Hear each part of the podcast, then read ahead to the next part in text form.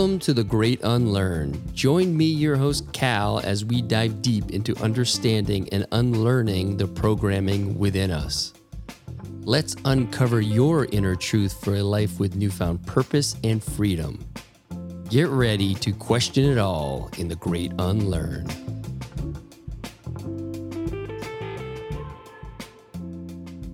What we posit is that the biggest problem humanity is facing right now and has ever faced is trauma. The lingering response, right? The living memory, the reflexes that get in the way of us living connected in our world. It leads to every other problem that we experience as a species. Everyone. Even if you haven't had something that's objectively really bad happen to you, we all have uh, imprints of trauma. So, how do we stop trauma before it ever happens? We can go treat the symptoms. Most of the things that we're doing to help humanity are treating the symptoms. But again, that's not preventing it. My greatest life's work being in that question how do we stop this from ever happening? Well, it seems like a bold undertaking. Holy yeah. shit. The only answer I see is our process of domestication, because the process of domestication is embedded in every culture on our planet.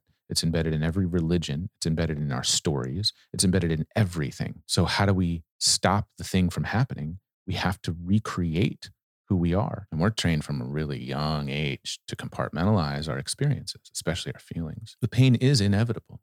What do we do with it? How do we get through it? The lingering of that pain, the living memory of that's not inevitable. How we condition ourselves and domesticate ourselves turns it into an inevitability. We have the word attachment holding on to the past, the fear of the future, or the, the, the, inability to live in this present moment, right? That is discussed in so many different cultures. We have lots of different techniques and strategies to shake that off. Beginning to do that is a journey towards freedom. This movement towards that freedom is really just a removing the barriers, the obstructions. Right? We don't need to add anything else to life. We're conditioned to do so. But really, experiencing aliveness is about removing the obstructions to this present moment. Again, unlearning the industrialized capitalistic concept of the world, which is add more in. We, we've got to let that go, take that away, and be patient with the process of changing.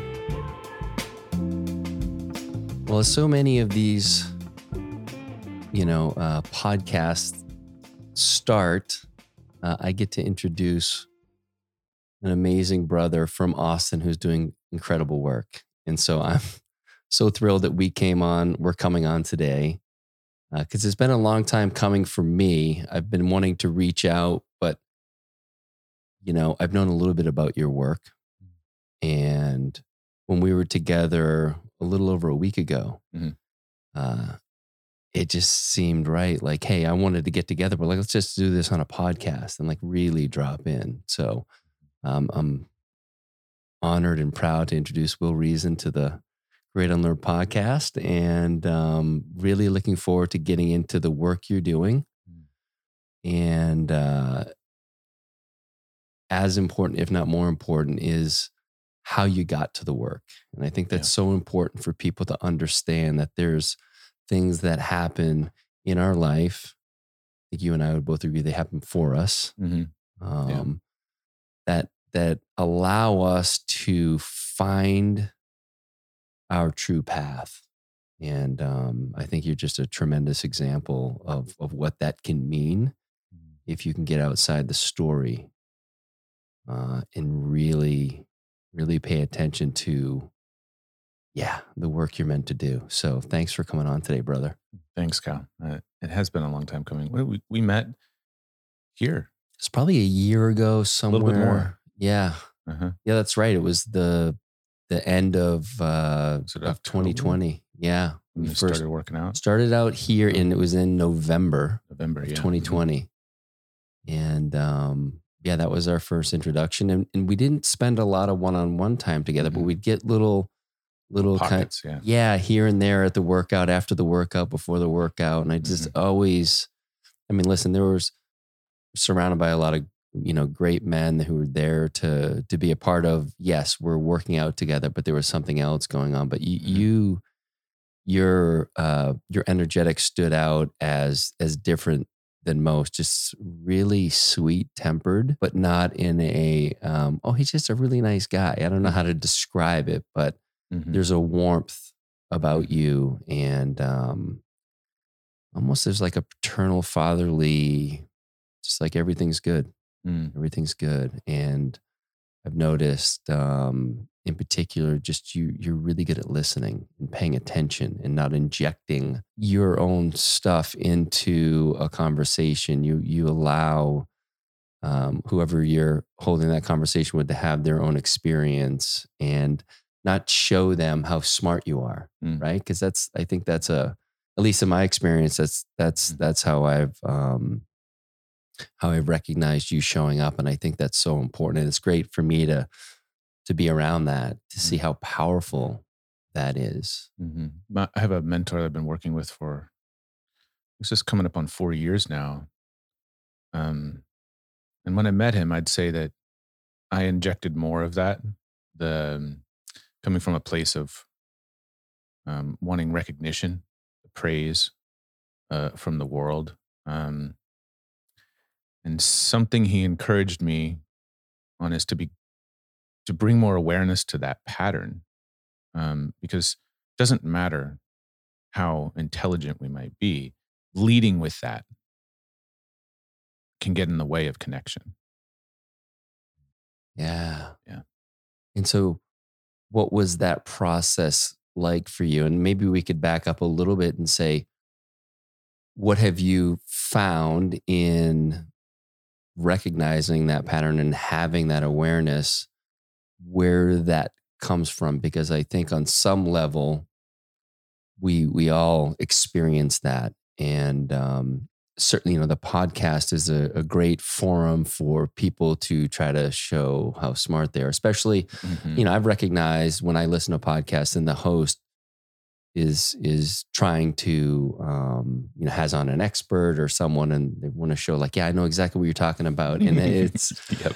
you know and, I, and i'm sure i've done that in the past and you know what i've really tried to do is let this be about about you Mhm. right and then maybe weaving in my own experience so it gives context Yeah. for my listeners who are maybe curious about what's going on with me and how how it plays in but i've really tried to uh I've I've tried to pay attention to when there's that urge to be like, oh, I, I know this and I want to show everybody that I know what Will's talking about right now.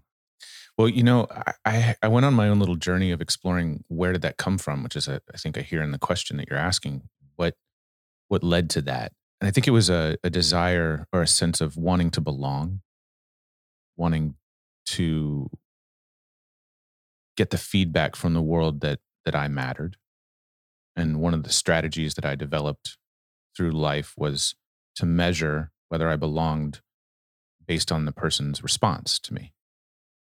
And I think we, in in many ways, our culture conditions us to notice that, to look for that.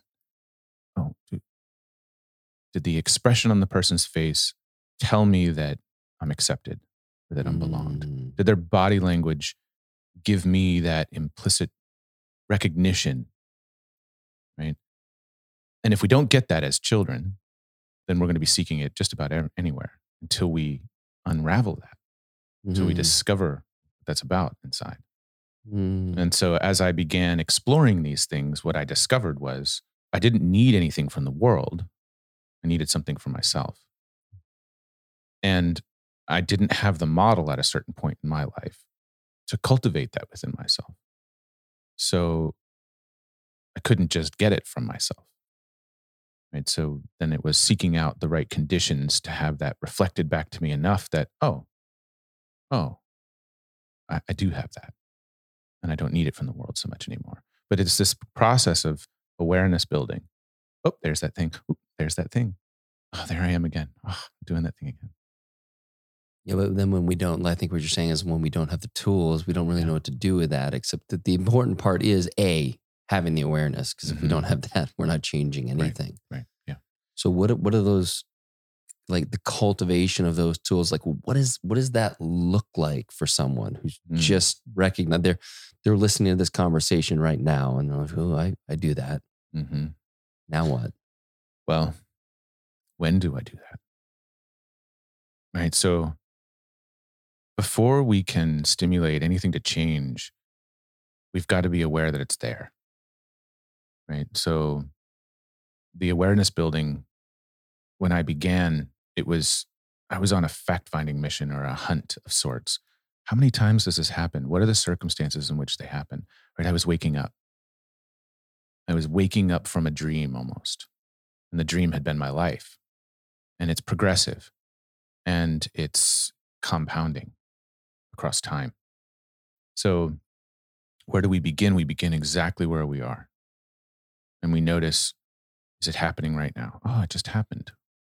Hmm, okay. Don't do anything. Don't try to change it. Just keep noticing it when it happens. And at some point, the noticing turns into an insight. I remember where this is where this came from.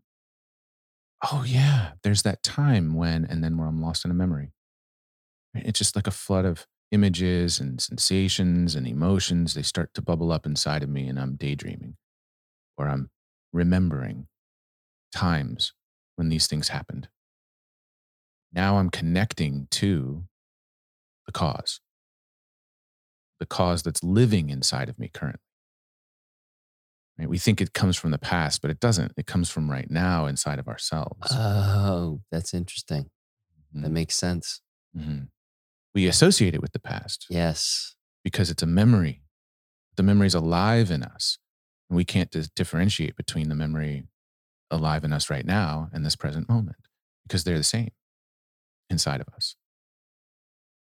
Well, this is going to be a perfect segue into the work too, which is so this is so good. But it's so funny as you're saying that, and I was doing a lot of mm as you were talking because I I was recognizing just recently over the weekend, I was like, oh, I one of the things I um pay attention to or notice is when I am kind of sharing something that I feel like is, you know, of importance. Mm-hmm. I'm scanning to see if there's head head nodding mm. agreement. Yeah. And I noticed it while it was happening this weekend. And I know it's not the only time. So it's very interesting. I love that mm-hmm. we're having this conversation. It's very, very apropos for, you know, some of where I'm at Mm, this. Yeah. Well, and so there's the noticing. And then there's a layer that often lives on top of the noticing of the pattern of behavior, which is the meaning that we make about it. And that meaning comes from all of the cumulative impact of our living, right? The influence of culture, the influence of family, the influence of friends, the influence of of where we are in the world, whether what kind of careers we've had, you know, all these other different factors. So now those layers of meaning just kind of pop up. It's like, oh, this is wrong. Mm. Right now, now I'm making a judgment about my behavior, which leads to shame, which leads to an avoidance of noticing the experience. Ooh, because shame is uncomfortable, right? It's, ugh, oh no, I don't want to feel that move away from that. Right. So now what happens is I close myself off from remembering. So it lives on inside, but triggers a response that I just, it's more like a reflex now. I reflexively behave this way. The thought pops up, I shut it down. So now I'm creating this little, this little barrier inside myself where I can't feel myself. And we're trained from a really young age to compartmentalize our experiences, especially our feelings, our, our, our sensations, our body signals, our emotions, all of it. So now here we are in this little dance with ourselves that we're mostly unaware of. Wow. that was, um, yeah, thanks for that explanation because that kind of path I get that. I get all. I get all the. I'll just speak for myself. The way when that comes up, the judgment of why are you looking for affirmation? Mm-hmm. Remember, you're you don't care what anybody thinks, mm. uh, even though I know I do.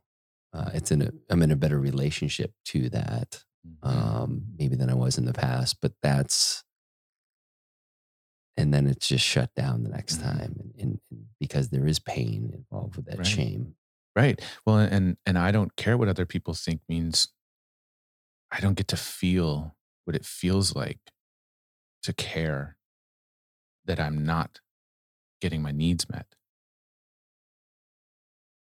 Right? Mm. Some sort of relational need. I have to be okay alone, which has an origin point.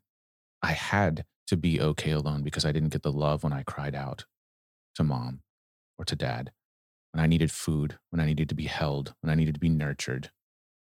Right. And we all have these patterns because all of us need other to survive. And so then that turns into these other things. But the thoughts are just an emergent property of our state or the memory that lives on as our as our current state. Does that make sense? Yeah, it does. And and and I think, you know, maybe maybe bridging that to the work that you do is in trauma and somatics. Mhm. And um you know, I love the for me it was the the recontextualizing the memory there's a memory of it but it's actually it's an active thing Mhm. living inside you and Mhm. you know i think in my experience with trauma work um, and i'm excited to talk to you about tre because i've done a, a, bunch of that and something i just recently came through which was a little bit of tre which is trauma releasing exercises uh, for those who don't know with um, someone who does energy work and Mhm. can really kind of move that and and i just noticed my physical body where there was literal armoring Mhm. and uh, it's it's different now Yeah. Yeah. you know Yeah. so how does it like so there are memories a sure there are memories but maybe um how are these memories stored like Mm. physically which i think is a is a is a foreign concept to a lot of people Yeah. I think it is. Um, to explain that, I think where I'll begin is with an analogy. Um, here in your office, there's a tree. It's in a small pot.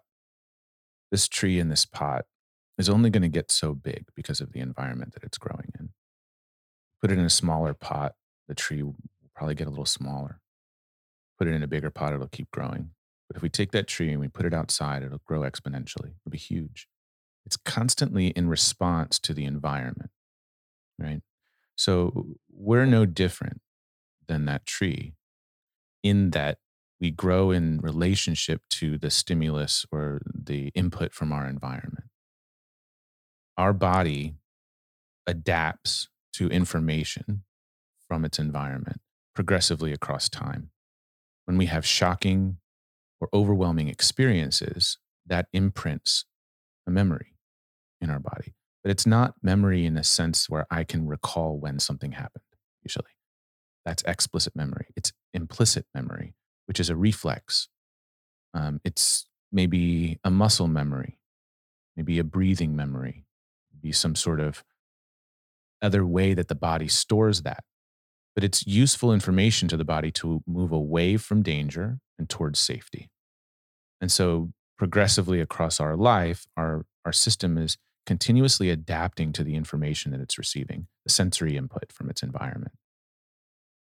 This is intelligent for the organism's survival. So, how does that show up in the body? It's unique to the individual, it's unique to the circumstance, and it has to do with how that person's body has adapted to survive across their lifespan. But it might look like muscle tension or constriction patterns. It might look like racing thoughts. It might look like difficulty slowing down. It might look like working a lot. Um, It could look like any number of different things. I mean, we have the the DSM, the diagnostic manual, you know, for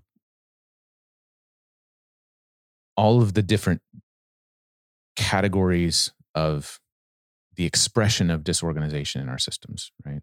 We call them psychological conditions, for instance, right? All of those are are are words that categorize a constellation of symptoms in the body, right? And most of them psychological. That's an expression of something that's happening in the body, right? there's no difference between the mind and the physical form. It's just an expression of it. And so what we see is across time adaptations that turn into these different expressions. So, how is it stored in the body? That that might be one of the ways the symptoms show up. But how we get there, I think, is an even more important point, which is so we have trauma, the living memory of experience that was overwhelming. And then why do we have trauma? The only place this shows up is in the domesticated world. Animals don't exhibit this out in the wild. Humans are the only creature that has this phenomenon that happens, aside from domesticated animals. You see it in domesticated animals. We've taught them our way. Oh. We've taught them our way of inhibiting our natural responses. Oh, wow. Yeah. So we're passing our sickness onto them. Yeah. And our sickness is a lack of living in the present moment, of trusting the inherent capacity of our organism to know what to do, when to do it. Now, this doesn't mean haphazardly emoting all over the place or moving from all of our primal instincts. It means discernment about these things. And one of the beautiful parts of our development as an organism is that we do have the prefrontal cortex, which helps us to regulate our emotional responses to situations. And the way that we domesticate ourselves teaches us to inhibit our responses to intense experiences, which then, when we do that, it lives on and it turns into these reflexes, which is suppressed, stored energy in our body. So let's say I get hit by a car. Peter Levine uses a really great analogy in his book, In an Unspoken Voice, where he was walking across a street and he was hit by a car. Now, he was unable to protect himself from that. So he couldn't put his hands up, he couldn't move his body to protect himself from the threat. And he describes going through this sequence of allowing his body to, to, move in the way that he needed to move, to shake the way he needed to shake, to discharge that stored energy or the energy that was built up to protect him and keep him alive. He was able to do that because he had this um, person there. It was a pediatric physician, I think. That person coaxing him, gently being with him, showing him the nurturing care that he needed in that vulnerable state, made it possible for him to process real time the experience. That meant that he wasn't terrified every time he walked across the street. That meant that his body didn't carry that forward in the same way. And what oftentimes happens is we are not collectively educated on how to support ourselves through our experiences in the world. Pain's inevitable in life. And the Buddhists would say suffering is inevitable. I translate that to pain because I think suffering is more subjective. Um, the pain is inevitable. What do we do with it? How do we get through it? The lingering of that pain, the living memory of that's not inevitable. How we condition ourselves and domesticate ourselves lives to like turns it into an inevitability so a long circular answer to your to your question about that. Yeah and i i you know a few things came up for me. For one you know just in a a definition of trauma um, i've heard it referred to um, i forget by who but it's it's not uh, kind of the magnitude of the experience, but it's how alone you felt in that whatever it was, right? A lot of times we think of the the, the capital T traumas um, are the only ones that have a real impact, but mm. um, you know, I think you can certainly speak to this with all all your you know work in this area but i think it's important for people to understand that even if you haven't had something that's objectively really bad happen to you that that we all have uh, imprints of trauma. It's something that Ariana and I in the training program that we run really reinforce 100% of us have some sort of trauma imprint. But trauma is the living memory of an experience that was overwhelming. It's too much for our system to process. It's not about it being psychologically too much for us, um, although that can be a way that it, that it happens. But the thoughts that I think are just an expression of the state of my body. They're an emergent property. They're the, they're the last thing that happens. Right? Everything else is happening beforehand. So trauma is the way that it's described clinically, the lingering psychosomatic response to events that were too much, too fast for the system to process, or in the example of neglect, too little of our needs being met for too long. So when those particular things happen, the organism adapts to those situations in a really brilliant way. And that brilliance turns into these living memories. So I have reflexes to, to situations that trigger the memory, the living memory. And my body can't dis- create distinction between the living memory and this moment. Right. So overwhelm for the system, not for the mind. And then there's there's also the the idea, I'd love to hear your thoughts on this, that you know, we have this when when something is coming into our field that is overwhelming in that moment, we have a couple of responses. We can fight mm-hmm. or we can flee, right? Fight or flight, you've all have heard that. Um, and when we don't have the opportunity to do either and we freeze, that's where in in your example with Peter Levine being able to shake it off and, and you know that was yeah. his way to you know one of the ways he moved through that trauma but if we're stuck there then there's an opportunity for the trauma to lodge like physically in our system is that true or what yeah. are your thoughts on that yeah so we we actually have four uh, and i think there there are even more that that we're now defining ways that we that we respond to stress. But our first line of defense is to fawn. Fawn is social mimicry.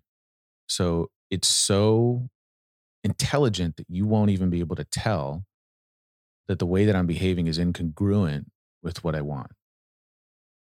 Because I'm doing it to pacify the situation so that we don't fall out of social harmony. So the fawn response is the first line of defense. It's the first thing that I can do to prevent a threat. Right? So if I'm interpreting through my sensory signaling channels that there's a possibility that something between you and I might lead to conflict. Conflict is bad, it's dangerous. Maybe in my past I had com- conflict that led to physical violence. So what I'm going to first do is pacify you. I'm going to agree with you. I'm going to try to soften the situation, right? If that doesn't work, I might try to get away. I might try to fight you. It depends on what my dominant response is, right? So then we have the activation of the sympathetic nervous system with that. But the first line of defense is a ventral vagal. So Stephen Porges has done enormous research, incredible research around the way that the function of our nervous system impacts all of these, these different things, right? So we have our social system because we're social creatures. We need each other. And that is that social connection piece. So I'm going to do my best to stay socially connected because social connection equals survival. But if I can't stay socially connected and the threat's too much, then I'm going to reach for my fight response or my flee response. Now, if I can't get out of that scenario, maybe because of social conditioning or whatever it might be, or because it's just not possible, then I might begin to shut down or leave my body psychologically. Right. So that's dissociation. Now, if that doesn't work, I might become frozen or immobilized. Right? The immobilization response is a full shutdown of my ability to feel. So uh, it's a turning off of the sensations so that I don't have to experience my death. It's a last resort. So, and if that doesn't work, well, I think that's it. So when one of those responses is thwarted, right? So when when I can't fight and then I get kicked into a, a, into a frozen state or I'm immobilized and I shut down or I pass out because it's too overwhelming, the memory of whatever's incomplete lives on in my body. And this is where we see there's a popular video where Peter Levine talks about this with an impala. It's being chased by a cheetah. The cheetah catches the impala. Right before the impala, the cheetah pounces, the impala collapses with the cheetah.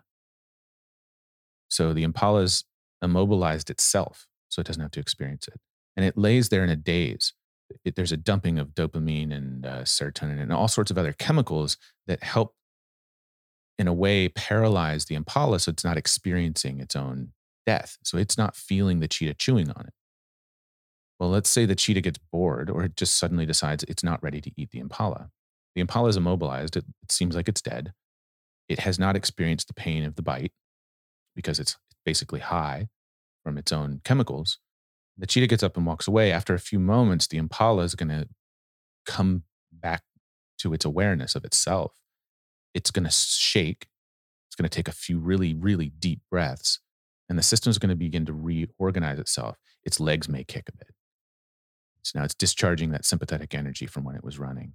And it's going to jump up, it's going to take off running, and that's it. There's no lingering of that. The next time there's a cheetah, the impala is going to run the way that any impala would run. It's not inhibiting any of that. When a human encounters an experience that's shocking like that, we will suppress our responses. Paramedics will give people paralytics or sedatives they'll strap them down and they'll prevent them from shaking. And so the, the brilliance in the TRE approach is a byproduct of the journey towards healing. Right? One of the byproducts is that sometimes we get a discharge in the system. The discharge might look like shaking or crying. And there are a lot of modalities that are built around stimulating that one particular part of the journey. But um, what we found is that that's not the answer. It's just sometimes a byproduct of the journey towards integrating that experience.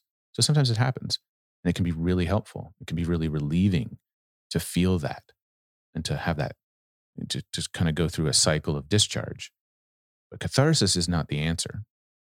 It's just sometimes a stop on the pathway. Mm. So, what would be, what would follow generally? Everyone's mm-hmm. different and all, all, you know, kind of experiences are, but like what you, know, you get this physical discharge, the shaking, mm-hmm. tremor mechanism, and then what's the path generally look like? Well, I back up one step and say, what tells us that we need to stimulate a tremor? Um, right. So, if if we're tr- if we're stimulating a tremor response in the body, why? Why are we doing that? What what in that particular body tells us that the body needs to tremor.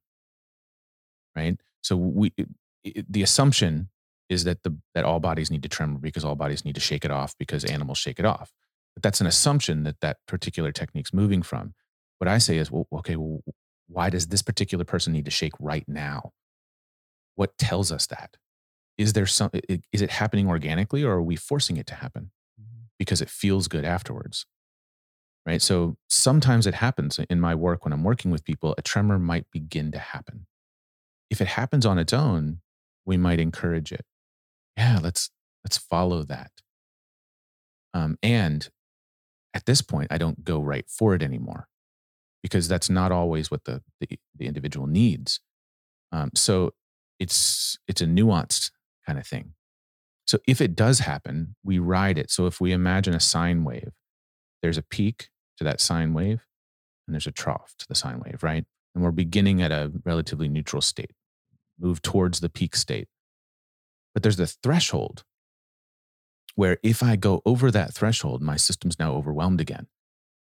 And what happens is we have the fight response kicking in, but then at a certain point, we shut down. So I may leave my body again. Mm. I may go into a daydream. I may disconnect from myself because being with myself is again too much. Right. So there's a there's that this little teeny tiny window that if we can stay below that window, it takes a highly trained person to track another human's body and, and cue them correctly. But if I can stay below that that threshold, then the system will automatically regulate itself. And what we want is to help the system to regulate itself. I don't want to use any interventions at all. It, like if you and I were working together, I would want your body to rediscover how to do it on its own so that it doesn't continue to happen. But if I'm still stimulating it and you're not, your body's not doing it on its own, we're not learning how to do something new. Right? We're still in the cycle. So again, we want to encourage the system because our bodies are so smart, they're so intelligent. We know how to heal. It's just a matter of creating the right conditions for that healing to take place automatically right creating like as you were saying with the the tree in the in the pot like creating enough space yeah to have the full range yeah okay so we we i want to back up a smidge here and i want to i want to paint the picture of how you how you got to this work right i kind of alluded to it in the beginning um and before we got on we we were chatting a little bit about you know some other stuff you've done that I had no idea. And you and you said, you know, I've lived many lifetimes, and you have. Yeah. Um, and again, I think a great example of how that can color what that path looks like for you if you're, you know, if, if we're paying attention. Yeah. yeah. And so, um, I know there's there's no real kind of easy way to answer this, but how did you end up doing this work? Well, I'll give an abridged version of how I how I got into this work because I think it's um, I think it's useful for painting the picture. You're right when I when I said um, I've lived so many lives, I've experienced so many different characters. If we listen to Ram Dass talk, read any of his writings, you hear him talk about, oh, I'm this character right now. I'm Ram Dass, uh, or I'm Dick, or I'm, you know, like really playing these characters. And, and I identify with that. When I think about when I listen to him, I'm like, oh, that sounds, sounds like how I think. Um, and to really put it all into perspective, I think it's useful to, to talk about where I came from. So I was born into a um I guess an upper middle class conservative Christian family. My parents really valued family. We didn't have a television before I was 10 years old. Uh, went to a Waldorf school when I was a child. They encouraged my reading, my imagination, my curiosity about the world. And there was a lot of really connected family experience during my early life. Around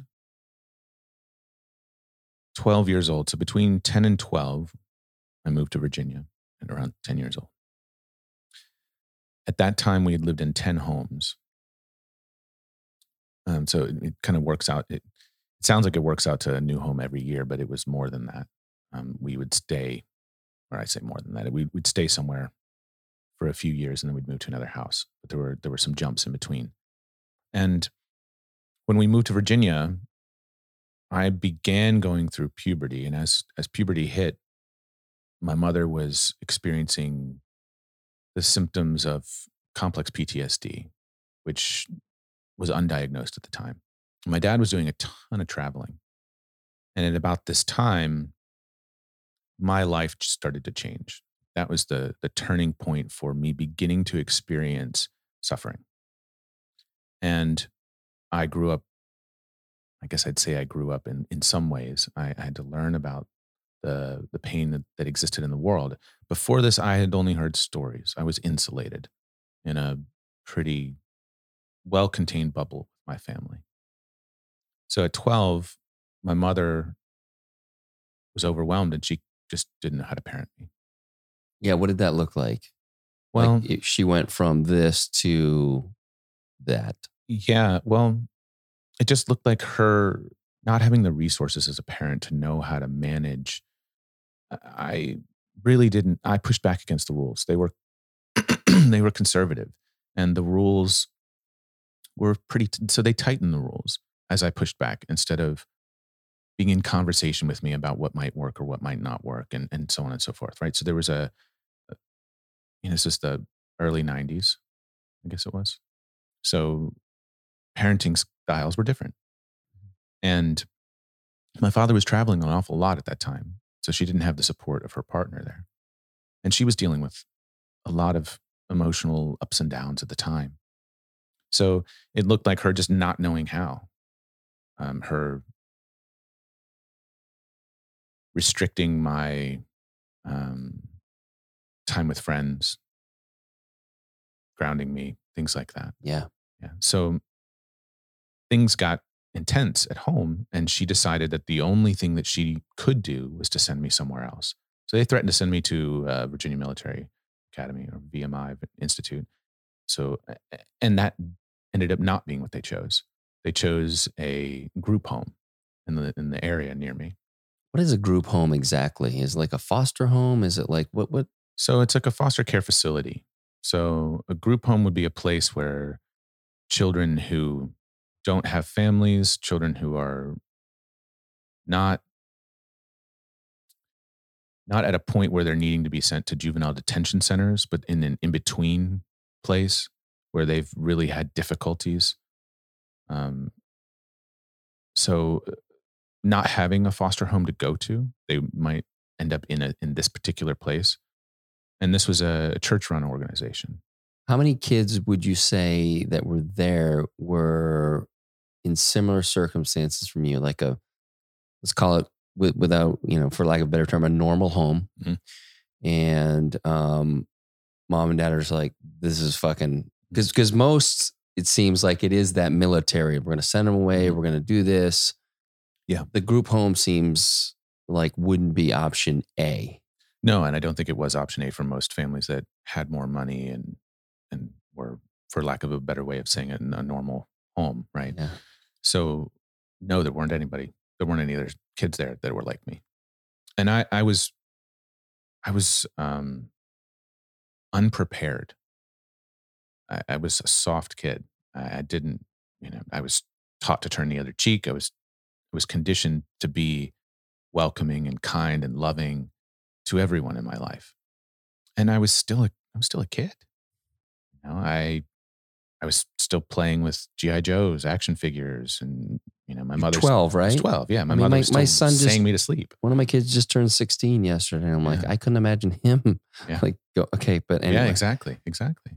Yeah, and so I mean, they still rub my back and sing me to sleep at night. You know, I, I mean, I was very connected to mom and dad still. So it was unbelievably shocking as a child, um, terrifying. So I went from being in a in a home where there was predictability, even though the, there was a lot of turmoil, there was still predictability, right? There was there was stability of some kind. To this more like an institution where there was a counselor that took care of the house. There were, there were like four houses for the boys. There were four houses for the girls. And most of the kids there were court mandated for violence, for drugs, for all sorts of things. Or because they they were in the foster system and they didn't have a family. Something happened with their parents. Really, when I look back on it from the perspective of right now, they were highly traumatized. They were living through chaotic experiences. Parents addicted to drugs or to alcohol or uh, uh, abandoning them. Right. And so I landed in this experience and I was the perfect target because I was kind, I was open, I was, I had no idea that I needed to guard myself with these people. None whatsoever. And, um, and I was treated like a criminal. Everything that I owned was, was searched um, and, and I did not have any normal human privileges. So I didn't have privacy. Right? I didn't have my own space, shared a room with another boy. Um, and this went on for a year and a half living there. Um, and I wasn't, see, the first year I was able to come home for Christmas. So it- no real contact with your parents. Could phone much. calls or anything like that? So they prevent um, contact with the parents for a period of time when we first arrive. I guess to help with the transition. I don't know what that's about. Yep. And then my parents would come and visit on weekends. And eventually I was granted privileges. So we're treated as criminals until we earn the privilege to speak on the phone. We earn the privilege to go back home and visit. So everything is about proving that we're good enough Mhm. to the system. To, but the system's broken, right? So we're proving that we're good enough to a broken system based on their rules. So, and, and the rules aren't necessarily clear. So we have to figure out what the rules are and then perform based on those things. Um, and so eh, they have it organized as a level system. You start off at a, at a low level and you work your way up to a certain, and, and with each level, you gain more privileges. Now, I was in middle school, so I rode a different bus to school, and eh, and I had a really hard time with this experience. So you were going to like a regular school. You were just living there. Was it the same school you had Yeah. been going to? Yeah. Holy shit! What were your friends like, dude? What like what Yeah. the fuck happened? Yeah. Yeah. dude. Yeah, it was it was bizarre. Were you able to keep that friend group or? no, Yeah. no. I, I- no, I wasn't. Yeah, and Do you have siblings? Yeah. I have a younger brother, uh, two years younger. Okay. Mhm. And he stayed with your folks. He did. So he saw everything that I was going through, and he took the other path. He's like, "I don't wanna do that." That's right. He he just he decided that he was going to be a straight A student. He got into sports, I mean, he just he turned towards um, what they wanted for both of us. Was there a point before you got sent away where you got threatened and like did you just were you just calling the bluff and there was no bluff type of thing and they're like that's it or was it like how Well, it was um, I you know, inside of me was uh, this isn't fair. This is not fair. The way that you're treating me, the way that you like, I was really pushing back against the way that they were choosing to parent. Yep. And my brother didn't push back, and and it didn't cross my mind to not fight back yeah okay to not assert right and wrong because I'd been conditioned by them that this is what's right, this is what's wrong, this is what's kind, this is what's not kind. And so Oh, yeah and so I was pushing back saying, "Hey, hey, hey, you're you're hip you're hypocrites. This is just doesn't work. This doesn't add up." Um, and and I wasn't completely a victim here, Cal. You know, I I was rebellious. I really pushed back. what did that look like as a 11 12 year old uh, it looked like I found some pornography in the neighborhood and I I hid it in the house. And my family was really religious and that's horrible. Yeah It's an it's a sin, it's an abomination for me to be looking at things like that. So I pulled the carpet back in one in the closet in my bedroom and I got some of my father's tools and I took up one of the pieces of a floorboard no shit yeah, and I hid stuff there. You know how there's like um the the baseboard. I I figured out how to pull the nails out of the baseboard so I could slide it up and slide it down and, and replace the carpet. And you'd never know that this little like I, I created a little hiding hole. wow Um, and I would I loved playing with knives and swords and things like that, and, and I think that concerned my parents. And so, at some point, they discovered this uh, hiding spot. I left some of my father's tools there, and they accused me of stealing from him. And they were trying to teach me valuable life lessons. Um, and the way that they went about doing it was the best that they they had at the time. hmm It just um, I pushed back even harder. that's such an i'm so i'm so glad you, that you added that piece it's the best they knew how at that point like Yeah. it's it's easy to lose sight and say your fucking parents did what like but that's how they were conditioned That's right. That's how they knew to love me. Yeah. They didn't know any other way. And they were clear that they loved me, which made it even more confusing as the experiencer of this this this um, shattering of connection. Because we're doing this because we love you. Because we you have to learn. And and so that confusion continued to translate into, oh, but now I'm here. The kids are beating me up. Now I'm here and I'm here because you love me. This is confusing. When can I come home? And I just wanted to come home, wanted to belong to the family again. And so here we are, we see the foundation of this desire to belong, figuring out how to belong. And because we moved so much, I didn't have that friend group from early life all the way through. Okay. I was yeah. consistently moving from place to place to place, visiting other groups that were con- like connected. very connected. Yeah. Uh, yeah. So while living it, I I eventually was able to come home, but that led to more ruptures, more being sent away. So there's um so when you came home, it, it you you weren't able to Mm. find a way to fit into that, and it was because you were still pushing back like this. I'm not going to play by these rules. Well, I learned how to be. Um, my environment taught me how to be a better uh, deviant, I guess you might say. yeah. Yeah. Right. Go here to get better, but we're going to put you around all the people who know how who know how to fuck the system. yes. Oh God. right. Yeah. That's So now I learned how to smoke cigarettes. I learned how to be rebellious. I learned, I mean, the kids that I was surrounded with, they were angry. They were really angry at society. They were, they didn't have parents that loved them. They were pushing hard against the system. Um, they didn't want to, quote unquote, get better. They didn't have somewhere to turn. Yeah.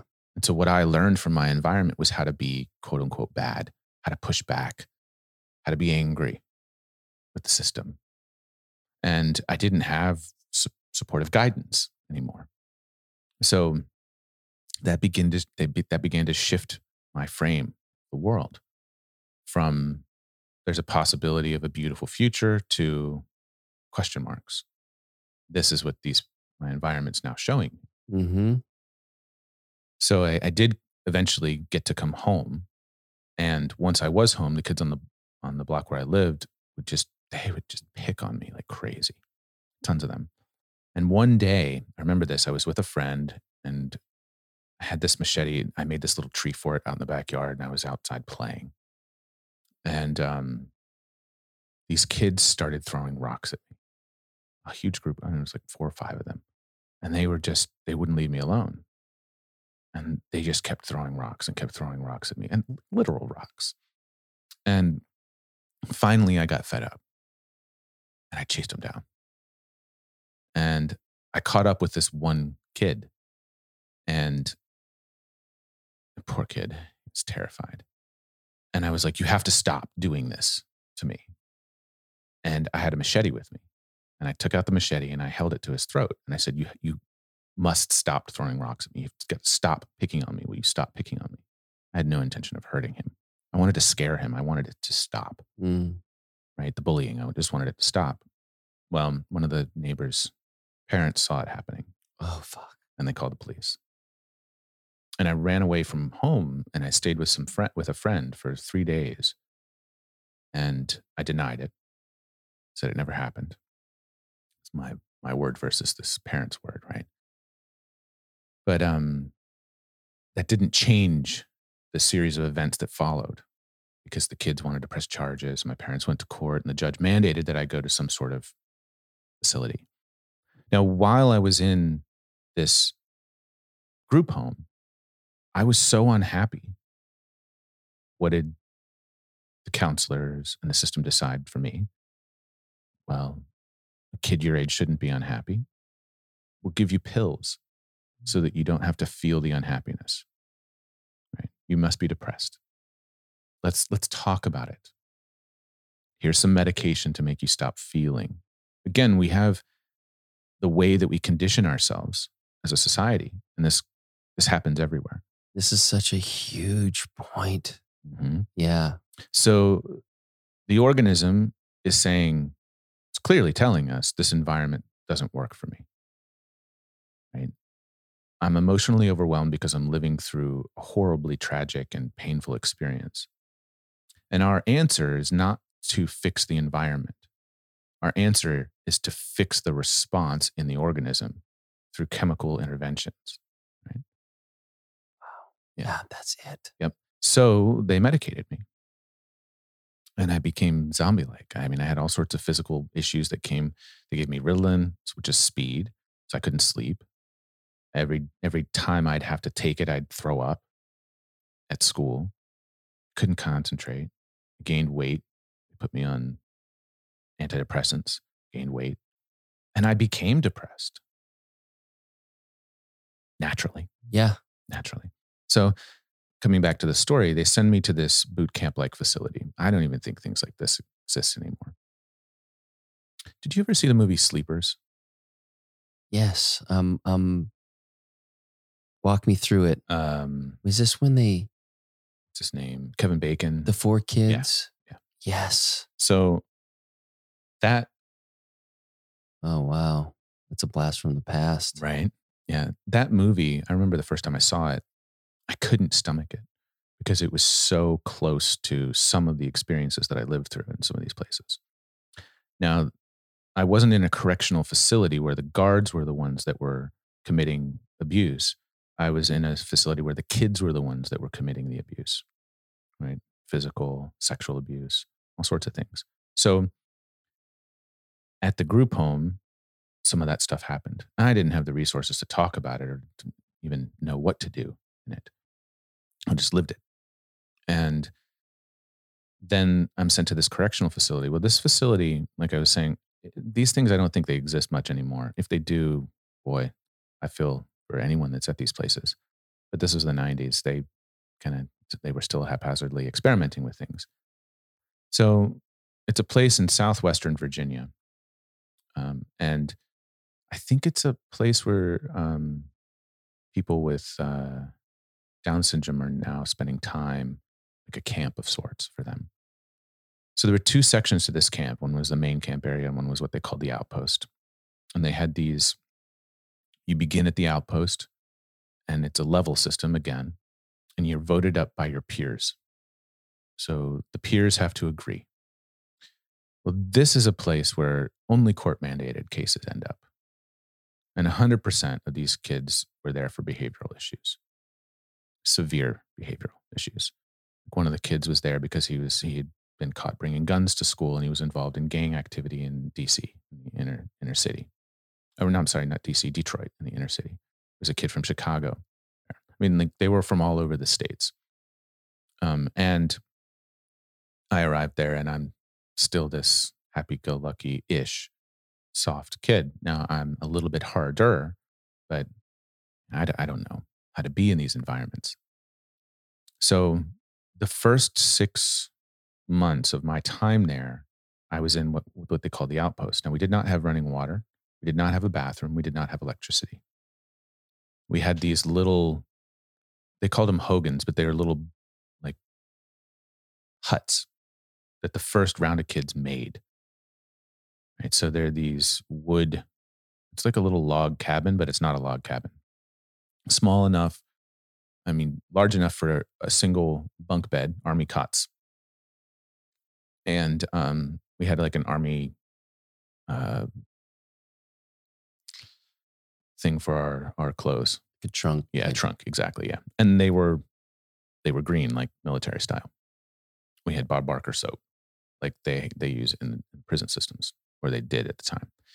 And so I arrived with my small thing, I had to have a sleeping bag because we didn't have sheets and blankets. I had a sleeping bag and a pillow came along. And we had an outhouse that we used. We were in the elements. These buildings weren't really buildings, they had gravel floors and it had a, a canvas door that you just, it just kind of flapped and went. So living there during my first two weeks, there, we would walk the, the mile and a half to main camp to eat our meals in a, in a dining hall. It was like an like an outdoor camp that, that was repurposed for this. Um, during my first two weeks there, I went to the they called it the bathhouse. It was the bathroom. So I went to the bathhouse. I went to the bathroom. I was using the bathroom and I, I looked beside me and on the wall, somebody had wiped shit on the wall with their hand. I didn't think anything of it. And I came out and I mentioned it to the counselor in passing. Just by the way, there's this something in the bathroom. I think we probably need to clean it. You know, in my mind, it's just something needs to be cleaned. Well, the counselor called a group, which meant everybody comes together, has a conversation about what's going on. That turned into a huge fiasco where no one took responsibility for it. Were you part of the conversation? I was. I just said, hey, it's in there. Yep. The counselor looked at it, saw it, and it was made into this big drama. So this big drama turns into everyone blaming me. And they just all decided they were going to blame me for it. And I'm like, I didn't do this. So it turns into this huge thing where, where I don't even remember how long it was, a couple hours of this conversation. The counselors asked to talk to each of us individually. I explained my myself, and everybody agreed that it was me. So I had to take the consequences for it. Consequences at this place involved uh, things for curse words would be minor things like push-ups, like 100 push-ups or something like that, all the way to um, chopping wood with an axe and digging stumps out of the ground. So we just did manual labor most of the time, raking leaves, chopping wood, cutting trees down. Very primitive. I learned a lot of primitive living skills while I was there. So they gave me six stumps to dig out of the ground. And there was this one stump that was like a little island in this creek space that they'd been saving for as long as they'd been there. And no, I think it was actually eight stumps. It was the most consequences they'd ever given anyone in the history of that place um, for something. I didn't know this. They had a pig pen with with pigs, and they had some uh, goats as well. And so three of the stumps were in a pig pen, and that was where I was forced to start. I refused for almost it was almost three weeks. I refused to do anything. I didn't know what to do. They gave me an axe, a mattocks, and a digging bar. And they're like, do this. No one showed me how to do it or what to do. Um, and I refused. They put me on what they called isolation because I refused to do it, which meant that I had to wear an orange vest. No one could talk to me. I couldn't talk to anyone. I had to eat alone. And they put me in a tent in the pig pen. So I lived in a tent in the pig pen and refused to, to take the stumps. Weeks went by. I did nothing. All I did was sit in a tent or sit outside. I did a lot of praying. Um, because at the time I was still very connected to my the religion, the Christian religion, which is what I was raised in. But nothing ever happened. I started to to find four leaf clovers at that time in my life. And that's been a thread of of sameness throughout my whole life, where I find them all over the place. So eventually, they sent one of the kids down to show me how to do it. And he began doing it along with me to get me started. So I've I finally began. So you're like, okay, this guy's gonna go. All right. Yeah. Did you did you like the kid? Didn't know him. Okay. He was rough. They called him Redneck. That was his nickname. And he was a rough kid. None of these kids were sensitive like I was. They weren't taught to be sensitive. Yeah. They were taught to be hard, to meet the world. And um, I was taught to be sensitive to my environment, to be sensitive to others, to be kind. So I eventually began using an axe. My hands bled for that first month because I didn't have gloves. So I had to swing this axe over and over again. And for days, I'm chopping the roots to eventually dig out enough. I mean, these these stumps were huge. I mean, they were, know, what is that? Two feet across, some of them. Um, the biggest one was um, enormous. It was taller than I was. It was around the same height as me at the time. So I don't know what that was. So it was five and a half, almost six feet tall. And it was every bit of three and a half feet across. It's huge. Now, what I learned about trees is that every tree has a taproot, which is a replica of the trunk, which goes straight down or off to the side inside of the tree. Every tree is mirrored under underground. Its root system looks almost identical to its upward system. It's just smaller. Wow. Didn't know that. hmm So if you see a tree with lots of branches, you can be guaranteed there are lots of roots. And so I had to dig out around each of these roots and chop them and cut them and then pull them away and then bring move the dirt out of the way because I needed to pull the stump out of the ground itself. So my whole my days consisted for over six weeks and it was like two or two and a half months, something like this. My days consisted of chopping tree roots and digging the ground. And sometimes I'd sit there and I would do nothing because I would just in silent rebellion, refusing to do this. Eventually, I dug them out and I was able to reintegrate. It- was the longest that anyone had resisted. And I was, you know, I was like, I didn't do this. And here I am doing consequences for somebody else's behavior.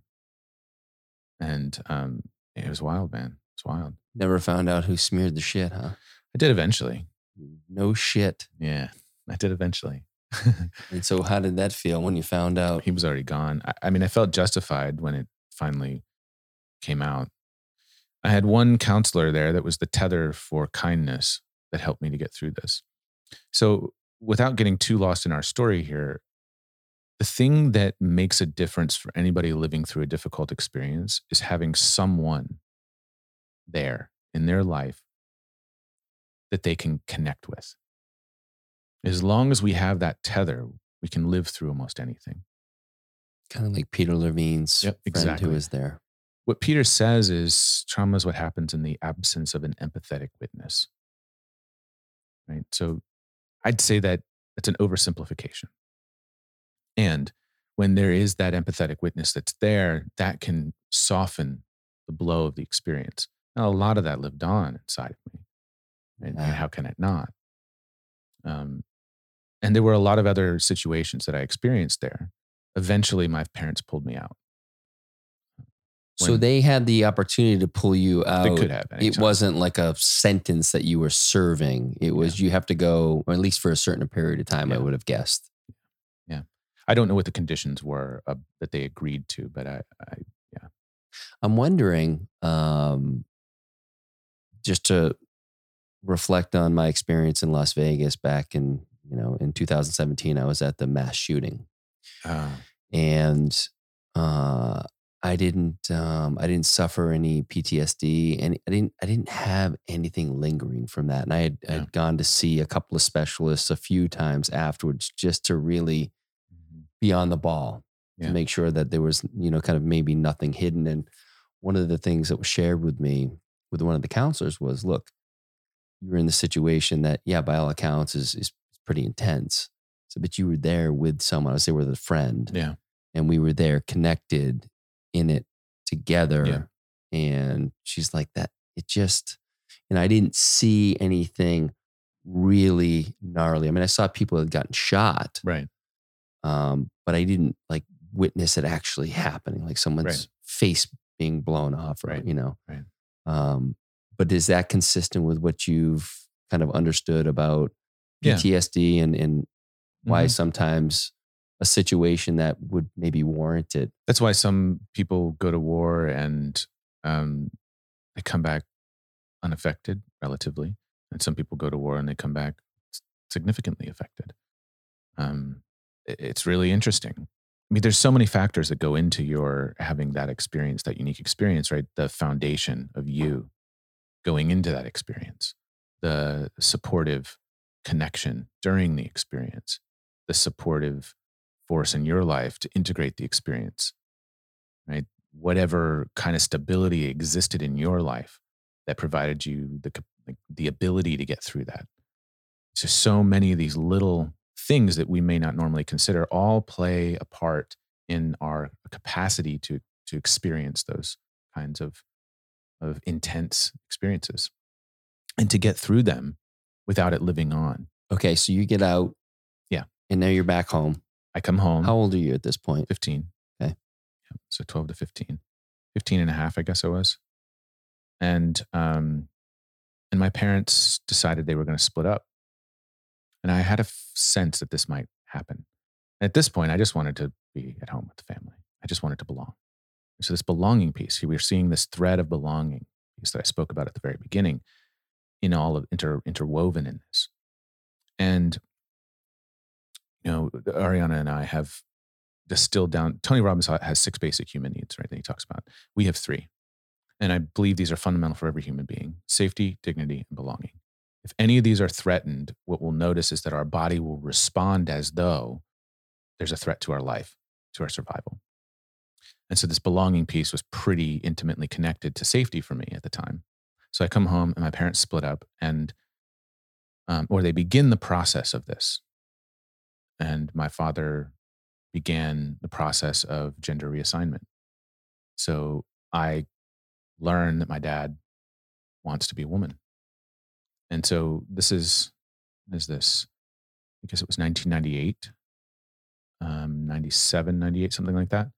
And so not widely accepted. I was going to say, yeah, not not part of really the the No. the common vernacular. No, no, not at all. And I'm sure it was an incredibly hard experience for him. Actually, I know it was a hard experience for him to live through this. Um, and for me at the time, it was just add another layer of confusion to my life, right? so I turned to drugs. I started smoking weed drinking alcohol on a pretty regular basis. My strategy was to feel, but to not feel. Right. So I I took myself off of all of the pharmaceuticals that they had me on. And I began finding my own way and turning away from social norms at this time. I skipped ninth grade. I dropped out halfway through 10th grade. Um, and I went back to school and did 11th and dropped out of 12th grade. Right. And I got my GED.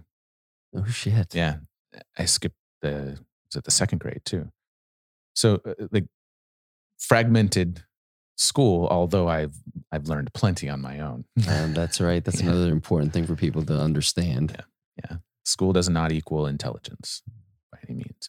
So there was a little period of limbo where I went and I lived with some friends while my parents moved out to Indiana. And there's this this transit transitional phase, and my, my mother left my father, and they began the process of separation. And and then she sent me to live with my dad, and I, and my dad and I cultivated this depth of connection during this period of my life from 16 to my early 20s because he was living through this you know, this transformation i guess you'd call it this movement of identity. And i was processing this these traumatic experiences that i'd lived through from my teenage years. And i turned towards drug and alcohol and rather than f- like kicking me out or forcing me to stop he let it play out and he remained there and that meant that I remained there with him. And in this way, we had this symbiotic experience of going through our difficulties together. He with his strategies, me with mine. And that cultivated a closeness. He allowed me the space I needed to be angry about everything that I lived through, to push back against society. I had a mohawk. Was huge, man. Was, No shit. yeah, I, I went. I, I was like, I'm going to be a musician. I thought I was going to go to Full Sail um, and study music. Didn't end up doing that. Ended up studying a lot of stuff on my own. Um, I was more interested in getting high, though, and this is where I, I think of Ram Dass's quotes. You know, I became obsessed with getting high. I wanted to transcend out of this experience into something else. And so my strategy was to use a substance to stimulate that state. Like, "Ah, I'm going to reach enlightenment. I'm going to, I'm going to, you know, learn how to vibrate out of this, this dimension into the next, consciously evolving these kinds of things. Right. Yeah. And I was just getting high, you know, and I With discovered with with with some breadcrumbs of Correct. like these other. Frequencies, realms. Well, and so the whole point of this this long story is to get to where I am today, right? So this is when the change began to really um, be nurtured by me, unbeknownst to me, really, at the time. But I began planting seeds, and those seeds began with an exploration of other concepts or myths or or cultural norms outside of what I'd been raised within, which was this Christian framework. So I started learning about my ancestors, about the myths that drove them, Druidic or Celtic magic. I wasn't satisfied with surface level understanding, though. So I would read a book and then I'd find who inspired that author and I'd read their work and I'd find who inspired them and I'd read their work. And I just kept following the breadcrumbs.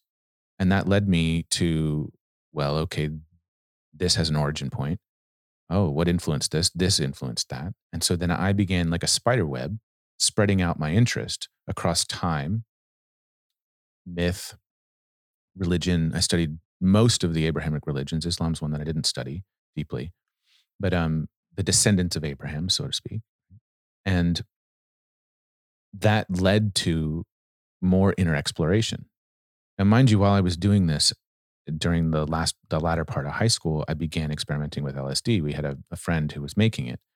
And so I was experimenting almost every other day for two years. Wow. While living in my life. Um, I figured out that the half life of LSD, if I did it daily, it would diminish in, in potency and I'd have to take more. But if I gave myself a day in between, I could return to the previous potency. so, God. Right. So I began really, really exploring. Now, in the beginning, it was a means of escape, a means of feeling something different, feeling something good. But that very quickly, I don't know if you've experimented with LSD, that, I have. Man, that very quickly turned into I can't get away from myself. That's right.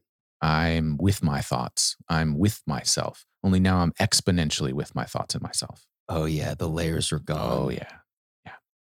So it's fun. It's ex- we're exploring. And then it was, oh, shit. Here I am with myself over and over and over again. Not in a bad way, in a, I'm beginning to explore the layers of feeling, the layers of memories, the layers of me. In in sometimes ways that were me strategically wiggling away from it. Um, so that while learning about culture, I was deeply immersed in psychedelics. And I talked about this with uh, Josh on his podcast. You know, some of the people that I identify with in the realm of my exploration of psychedelics are people like Ram Dass or Hunter Thompson, um, people like Leary. You know, I went to the depths. Just a little bit wasn't enough for me.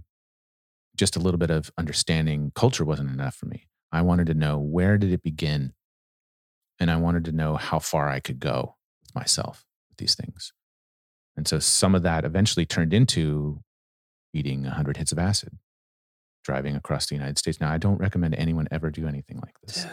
It's crazy, right? So the exploration was deep, but that led me closer to a place inside myself where the whisper turned into a roar, where I wanted something. There was something I knew was possible for me.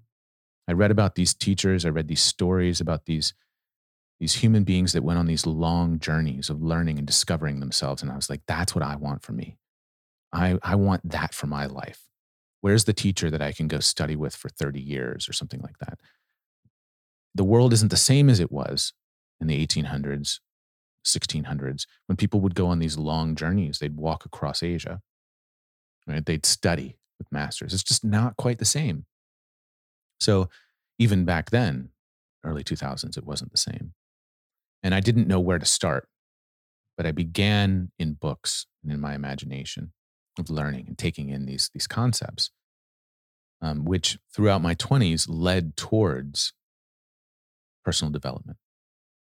I discovered Carl Jung's work at 18. I started experimenting with um, astral projection and hypnosis pretty early. Mm. And there was a period of about a year where I was to a point where I was taking objects into my dream with me. I'd, I'd go to sleep holding on to an object. And I could I'd be it'd be dreaming with me. So again, these are just layers of discovering myself. But they were also layers of disconnecting from myself because I was still really immersed in getting high. Gotcha. Right. So what I thought I wanted was this good feeling, wanted to live with it all the time instead of feeling the reservoir that was still living inside of me. As I continued doing this, there was a point finally where I, I had enough with tobacco. I quit smoking cigarettes.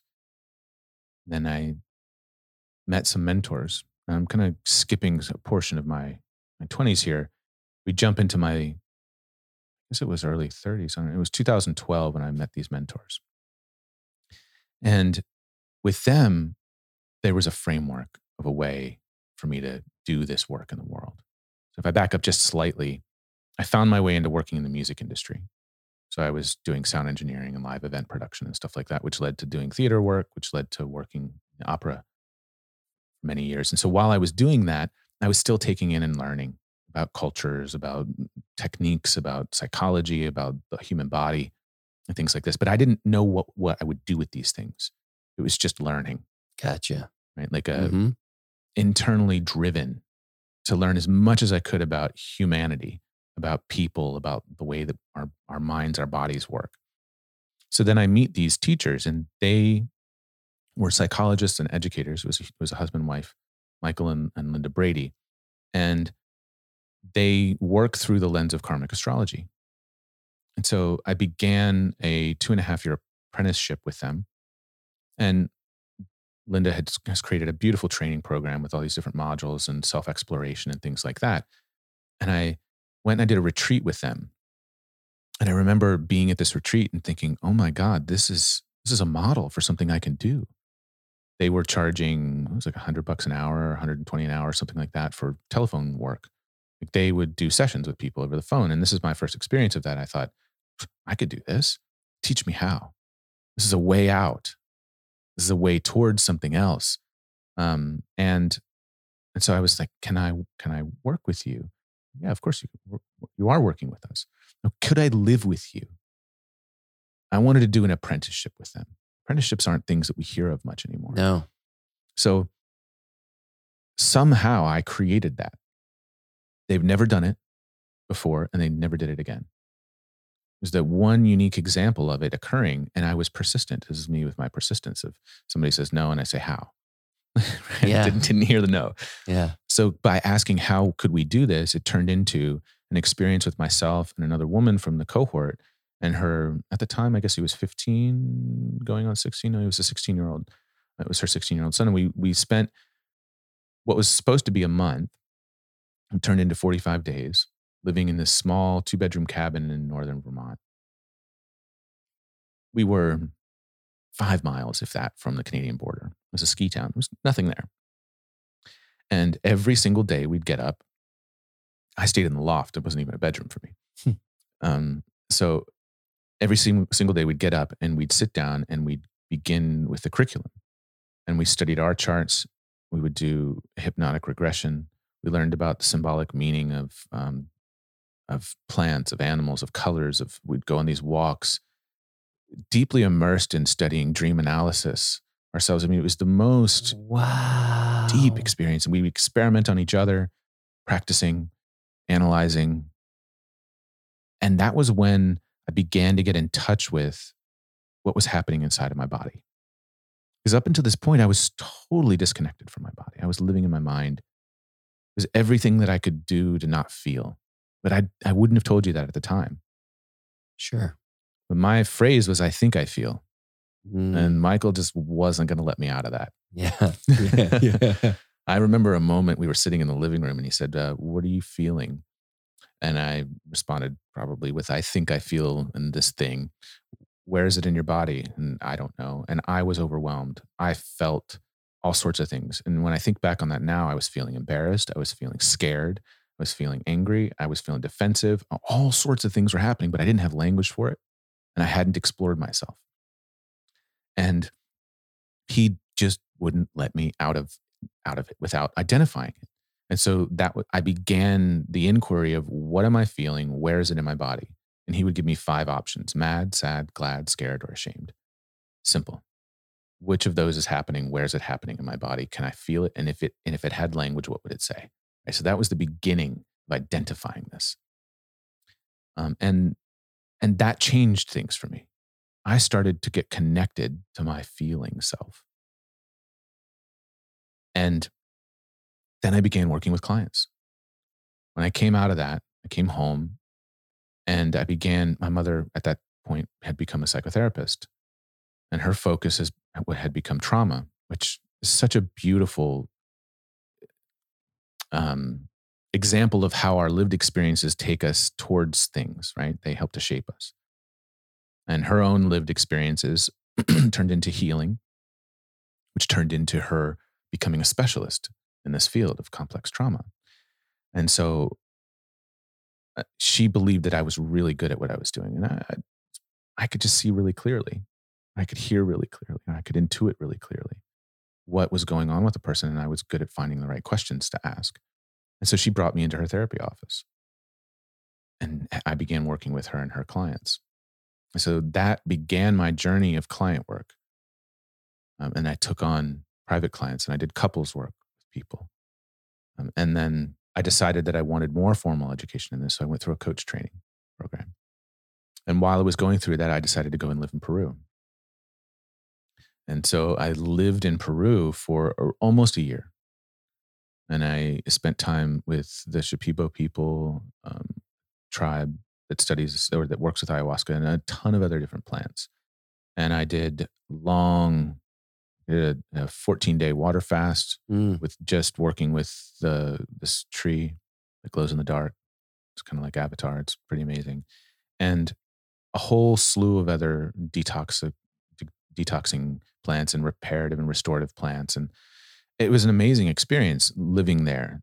It was kind of like I was living one of those stories, the Celestine prophecy or the alchemist. And like really in the experience of it. Things would just serendipitously occur.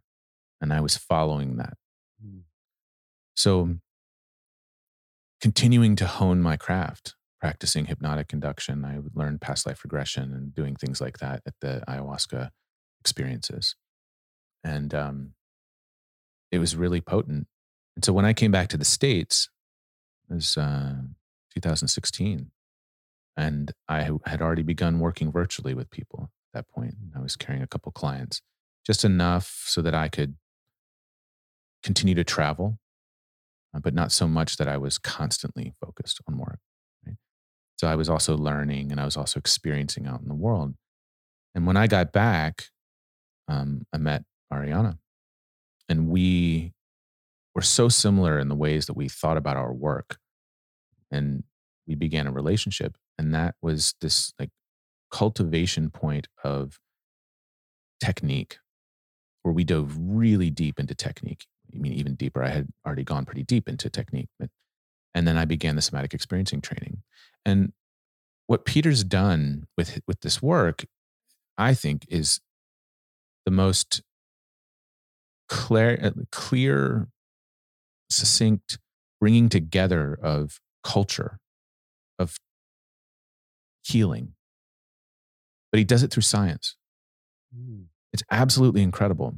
So he's found a way to use scientific language to explain what, what mystics around the world have pointed to with allegory and with myth, right? But we can now understand it in the body. And there's a framework for working with the body. And going through that, Ariana and I went through it together. And what we would say to each other this is the science of shamanism. No shit. That's what it is. And there, and it's so clear. And so after going through that, that brought all the pieces of my years of study together into focus. I was like, oh, it all makes sense. I read Gurdjieff's work right now and I'm like, yeah, it all makes sense. I read Vajrayana teachings and I'm like, yeah, it all makes sense. Everything makes sense now that I learned about, but it didn't make sense when I was learning about it because I didn't have the understanding of us, of the human organism to put it into perspective. The function of the nervous system is the movement of energy in our body. When we talk about energy centers, there are, there are a constellation of nerve endings, groupings of them in our body. We might call that our chakra system. We just have different names from different time periods that refer to the same phenomenon that occurs in the body. We have the word attachment, right? We talk about the lingering, the holding on to the past the fear of the future or the, the, the inability to live in this present moment, right? That is discussed in so many different cultures. We have lots of different techniques and strategies to shake that off. If we look at um, more of like the voodoo, the Haitian Creole um, cultures, the hoodoo cultures, there's a lot of shaking and a lot of dancing. Right? Again, we're shaking and, and going into trances. We're, lots of different strategies for stimulating this presence. Even in um, the mystic Christian tradi- uh, tradition, like teachings rather, there's still a, a let's arrive in this present moment. Let's connect to right now. Let's quiet the mind. It seems like, it seems to me uh, uh, from reading all of these things that it's all pointing to the same thing.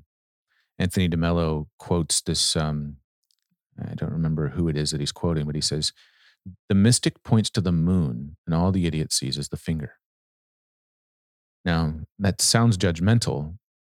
Idiot isn't meant to be a judgmental or a negative word, it's meant to be an undereducated, unaware person. Religion, myth, they point at something.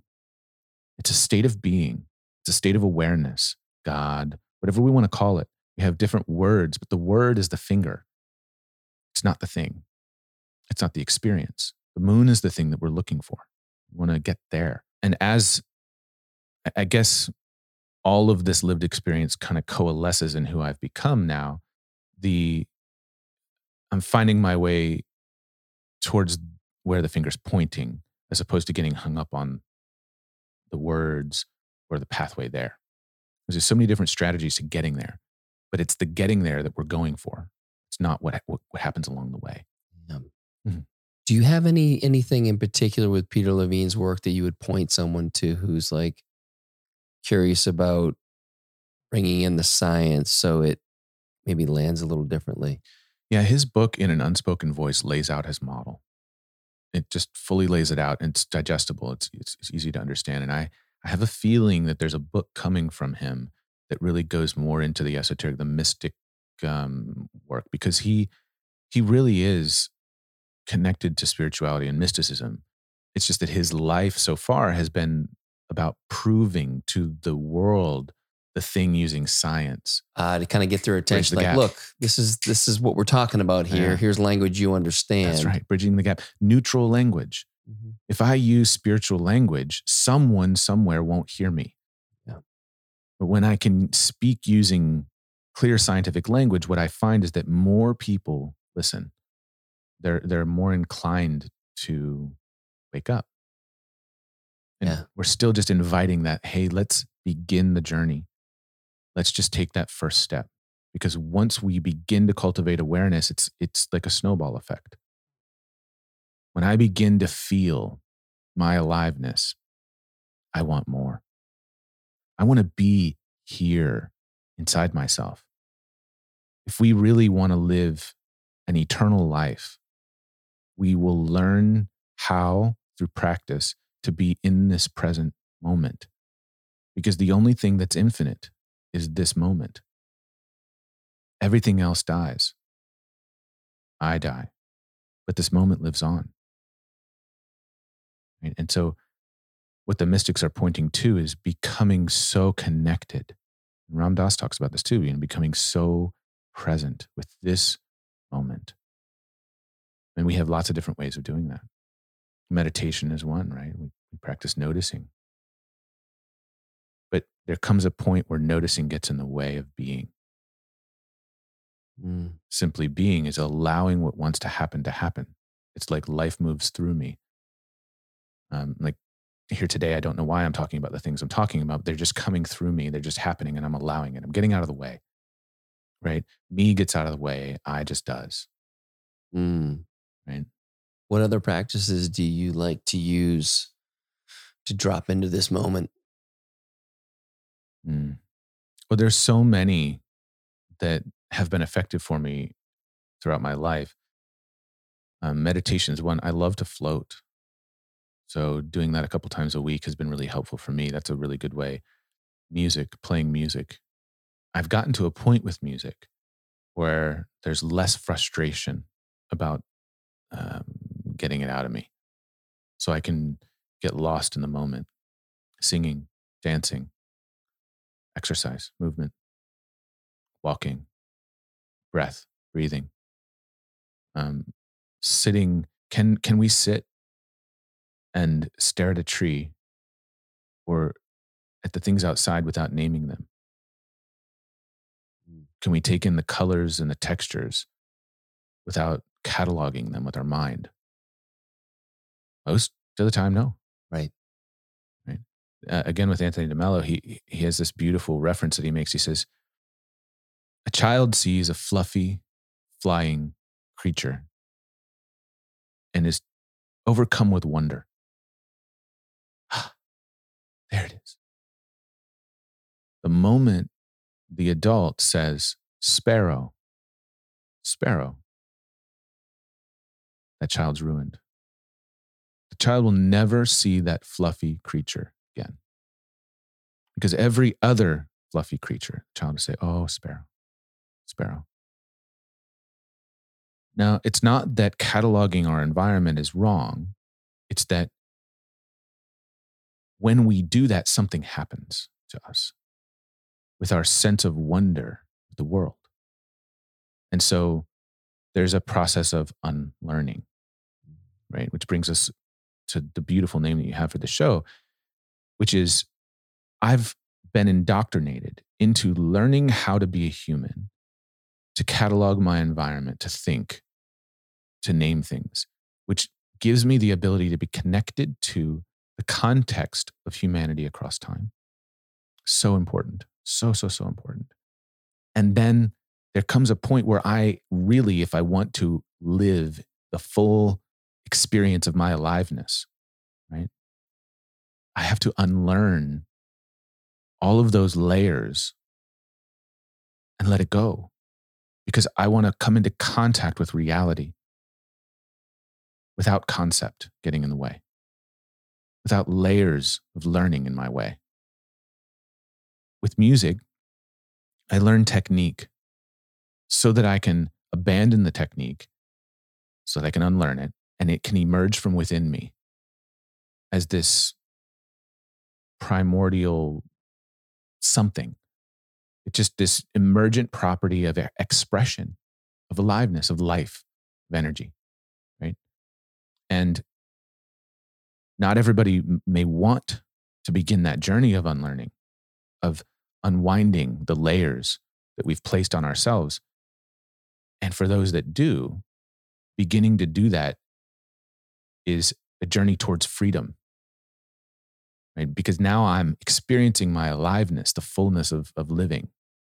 From moment to moment, can I connect with this present moment? Now I'm here. I'm really, really, really here. Most of us aren't here. Most of us are in the past or we're in the future. We're somewhere else. We're distracting ourselves. We're medicating ourselves. We're neutralizing our experience of aliveness. And a lot of that's really intelligent because of our experience of aliveness is so overwhelming. There's so much living on inside of us. This movement towards that freedom is really just a removing the barriers, the obstructions, right?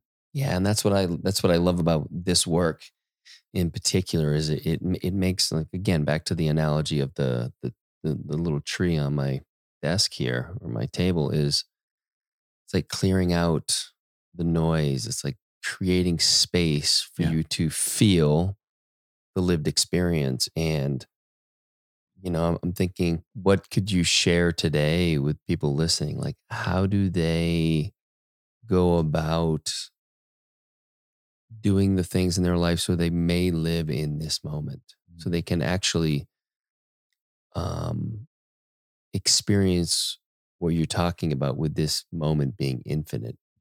Because i know for so much of my life that was like so fucking esoteric i didn't even know what that meant. Yeah.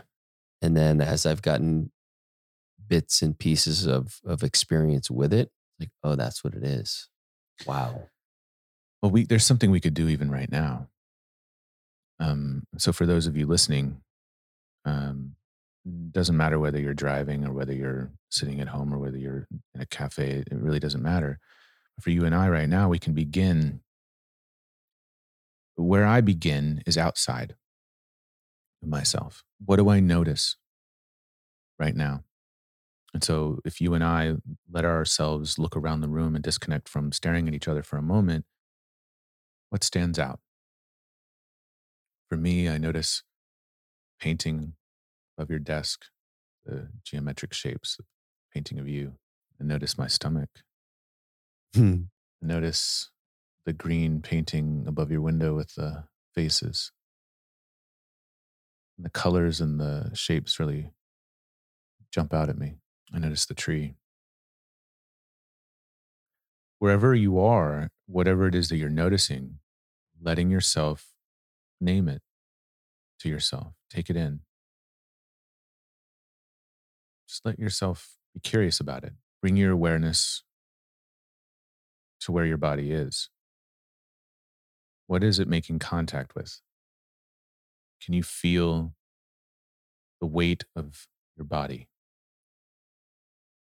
Can you notice if you're sitting, the weight of your body, the way gravity pulls your body towards what you're sitting on? Can you notice your sit bones? Can you notice the temperature of your body?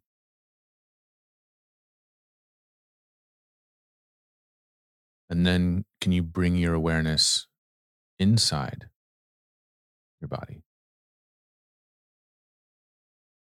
Are there any sensations that you can notice? Any temperatures, any textures? For me, I notice warmth on the back of my thighs. I notice my stomach moving I notice the cool in my fingertips.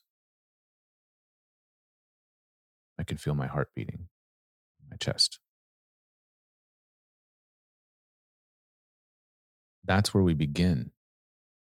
Now, while I'm noticing this, can I also notice myself noticing this? Can I become aware of, of myself watching myself? while I'm experiencing? How, how do I notice myself noticing myself? So we can play with contrast. Can I notice? For me, I notice that my fingertips are a little cool. Now, if you notice, Cal, I'm not making meaning about anything. No layer of meaning at all. It's purely just bringing awareness to these different things. Not saying my hands are cold because saying, I just noticed the temperature there. So, can I notice the temperature in my fingertips being a little bit cool, just a little bit? And to also notice the warmth in my thighs. Can I hold those in my awareness at the same time?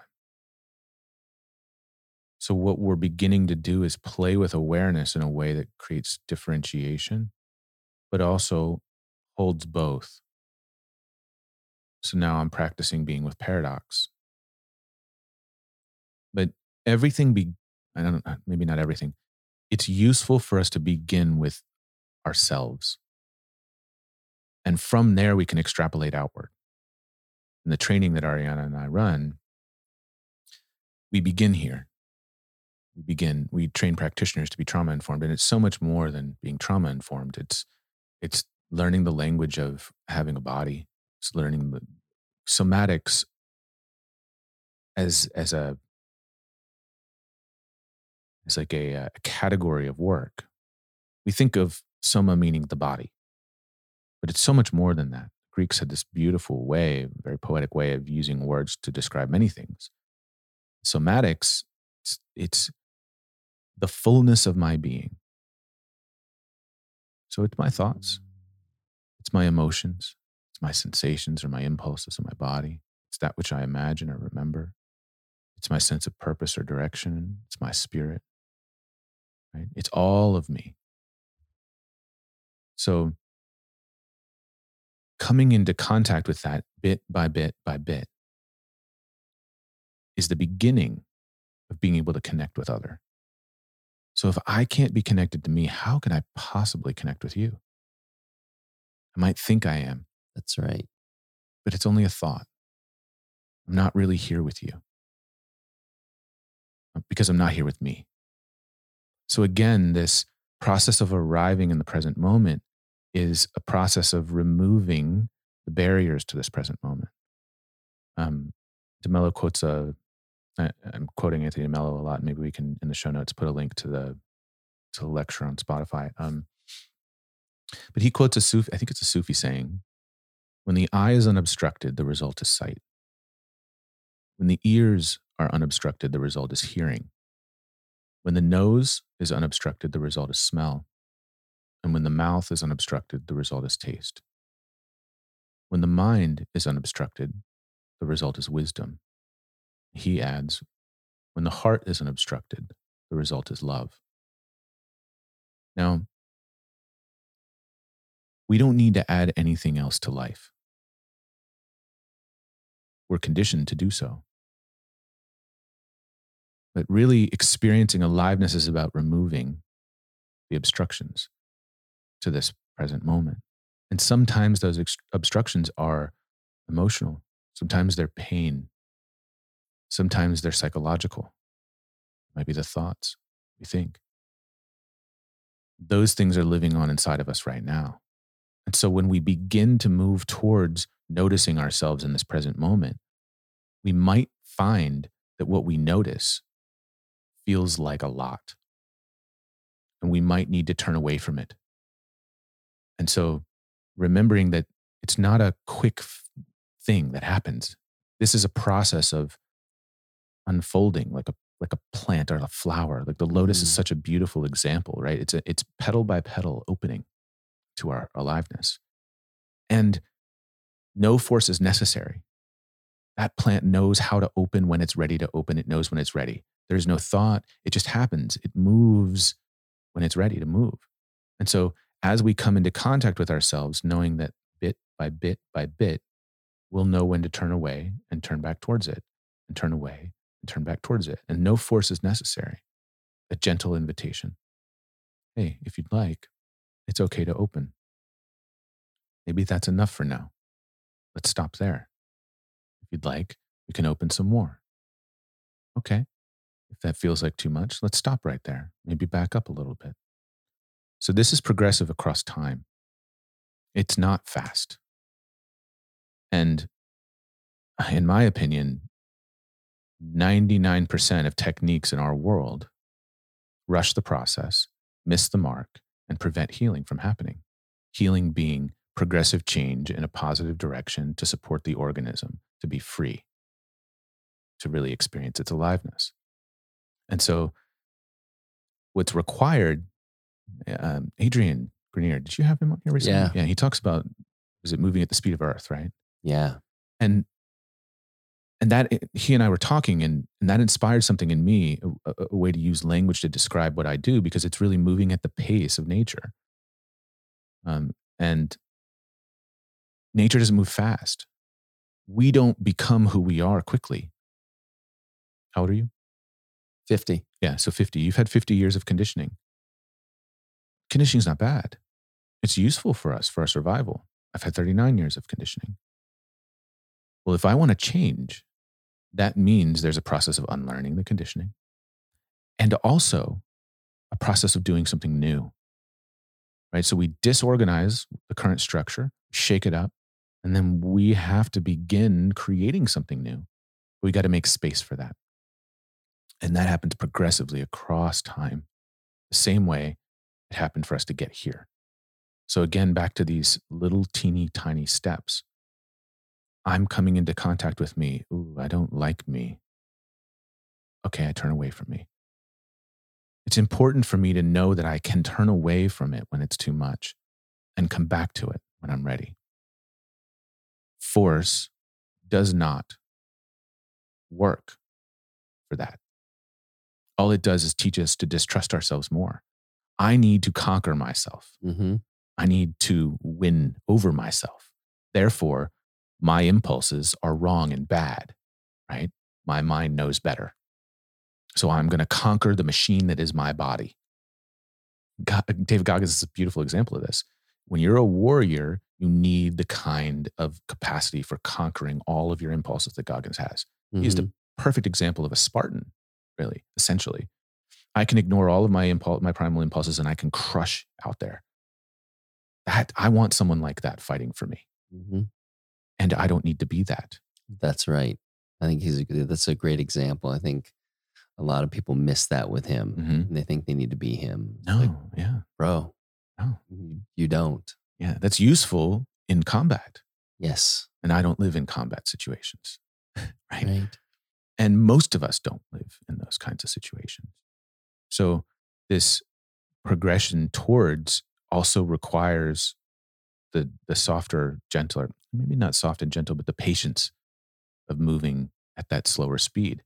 And it requires us as a species to really reevaluate how we place, um, how we, you know, the assumptions that we're operating from about what helps us to change. Um, there's um there's a guy who I studied I study really deeply, and he's he passed away. I guess it was 2016. I think it was uh, Stanley Keleman's work. It's obscure and it's really intellectual, but he does a really good job of explaining how the movement patterns and the shape of our body informs how we develop ourselves. Again, I think he just built on Gurdjieff's work, which a lot of people have. But this, it takes time, again, right, for us to unlearn all of what what we have learned um, to create to stimulate that change. You know David Gonzalez, right? Yes. So David and I have created a uh, foundation. It's in the beginning stages of its creation right now.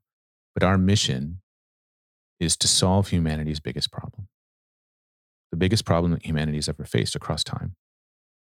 And what we posit is that the biggest problem humanity is facing right now and has ever faced is trauma.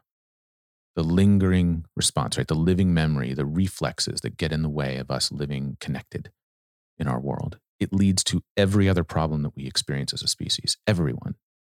There's not a problem out there in the world that can't be solved if we address trauma. So, when we ask the question, how do we do that? Where do we begin? Another question emerges, which is where, where, like, what starts it? What causes it? And the answer that the only answer I can see, and I'm open to anybody sending me an email and talking to me about this, open dialogue about this. The only answer I see is our process of domestication. So, how do we stop trauma before it ever happens? We can go treat the symptoms. There, there are, are hundreds of thousands of people, if not more, millions of people probably treating the symptoms of trauma. Most of, of the things that we're doing to help humanity are treating the symptoms. But again, that's not preventing it if we were to think preventatively, we've got to get ahead of it. And the only place we get ahead of it is by coming together in the question, a common question. How do we deal with this? What do we do? Because the process of domestication is embedded in every culture on our planet. It's embedded in every religion. It's embedded in our stories. It's embedded in everything. Every last detail of who we are as a species is full of this. So, how do we stop the thing from happening? We have to recreate who we are. We've got to create something new for future generations.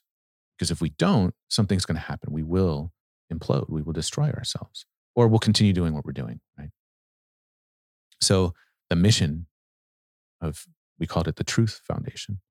The mission of this foundation is, is to create a place where that research can begin to start happening, where we can begin to, to look at humanity and say, how do we handle this? What do we do as a species? Which I think is you know, my greatest life's work being in that question. How do we stop this from ever happening? Because I treat the symptoms of it all the time, Yeah. but we're not stopping it. Putting a band aid on an open wound, you know, Mm, and then tearing it open again and again. You know, it's, it's not solving the problem. Just taking Tylenol for a headache instead of drinking more water. well, that seems like a bold undertaking. Holy Yeah. shit. Well, I'm not going to be the one that's doing all of it, but we we will bring the people together Sure. to make it happen. Yeah. I had a question. A lot of um I think a lot of us spend time on our physical, getting stronger. You know, we met. Yeah. You know, working out together. And um, I know that in my experience, my own personal experience, when I left a very kind of rigid, like muscle building, uh, chasing goals uh, mindset, and I went from you know 205 pounds to 180 Mm. because I just needed time off, and I was like healing my body physically.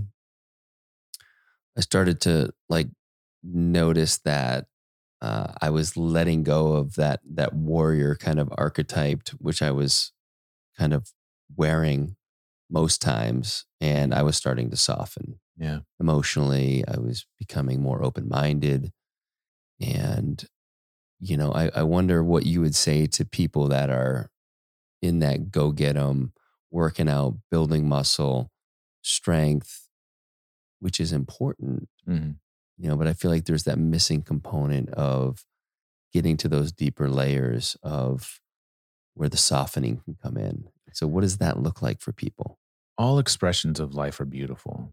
And if we only live our lives the way that we're living them right now, it's completely okay. So if we're curious about what else is possible, we can begin to, right where we are in life, simply bring more awareness to our experience. So we don't have to stop. So let's use this example, this the, the warrior archetype. We don't have to stop being a warrior. Let's bring awareness to the process of creating that warrior within us. Can I notice myself in that? When I do, do I like what I notice? What am I noticing? What's it like inside? Um, and that would be where I would begin with that awareness. How do I know when enough is enough? That's a question for us to ask. Mm, How do I know when I'm thirsty? Am I aware? Or is my objective to go beyond enough because I have a belief structure that supports that I need to conquer myself? It's not my body I'm trying to conquer. There's something else. What's that about? Can I bring awareness to it without changing it? Right. So when I begin working with anybody, it's not about changing the pattern of behavior. I want to understand the behavior. I, I want to, it's not me that wants, but I want the person to understand their behavior. Can I bring awareness and understanding to the behavior that I'm doing? When I do, I may discover that this is not actually a useful strategy for getting what I want. I might discover that it is. I might discover that I thoroughly enjoy this. It's my preference in life. But we won't know until we we get into that exploration. What's the what's the being a warrior about? Is it because I'm proving to myself that I'm enough? Is it because people will like me? Is it because I will like me? Well, why would I like me more if I'm that way? Can I discover that answer? What's driving me to, to that belief? What's driving me culturally to that? Can I be an explorer of those things? And so, again, beginning with that exploration, just inviting the question what's this about? I'm, I love moving my body. I love that feeling of being powerful. And if I don't have it all the time, I have other things that I love. Now, some of us move towards that warrior energy because if we don't, we feel uncomfortable inside of ourselves. We feel agitated. We lash out at the world. And it's a way that we manage that, um, that energy inside of us. Maybe we were beaten up as children. Maybe we were, we had a father that was incredibly intense and angry with us. So, what do we do with that energy that we couldn't do something with as a child might be to push heavy shit around because that means that I'm not getting angry and lashing out at my partner. Because that means that I can contain this like force that's inside of me that needs somewhere to go. But again, all we're doing is managing the symptom. We're not resolving it so it stops. If I didn't have that burning fire inside of me, would I push heavy shit around as much? Maybe not. But I've built a whole structure around myself now. It's my identity. So now, really questioning my identity might not be something I want to do. And that's okay. Yeah. I don't have to. Yeah. Yet. Yet. Yeah. yeah. So tell me this then. What does it look like to work with you? I mean, you said you and Ariana are doing a, um, a coaching program. So it's more of a training program. Um, so we have a three times a year, we run the trauma and somatics training program, and it's for helping professionals. So educators, doctors, therapists, mindfulness practitioners, doulas. Uh, we've had the works come through. And we teach the basics of polyvagal theory, nervous system physiology, attachment theory, and things like that. We teach a, a, series of somatic practices, which are practices to help us to connect with our bodies. But then we also teach practical application of how to use those skills with the people that we work with. So if you're working with other human beings, we teach you how to do that in a way that's sensitive to the trauma that exists inside of them without working directly on that trauma. So we make a distinction. There's trauma aware. So there are people in the world that don't know that trauma is a thing. There's people that know that trauma exists, but they don't really know what it looks like. Then there's trauma informed, which is, oh, I recognize that that's probably a trauma trigger. I know how to sidestep it or to work with the individual without fun- focusing on it, right? So that I'm not stimulating something I can't do something to support.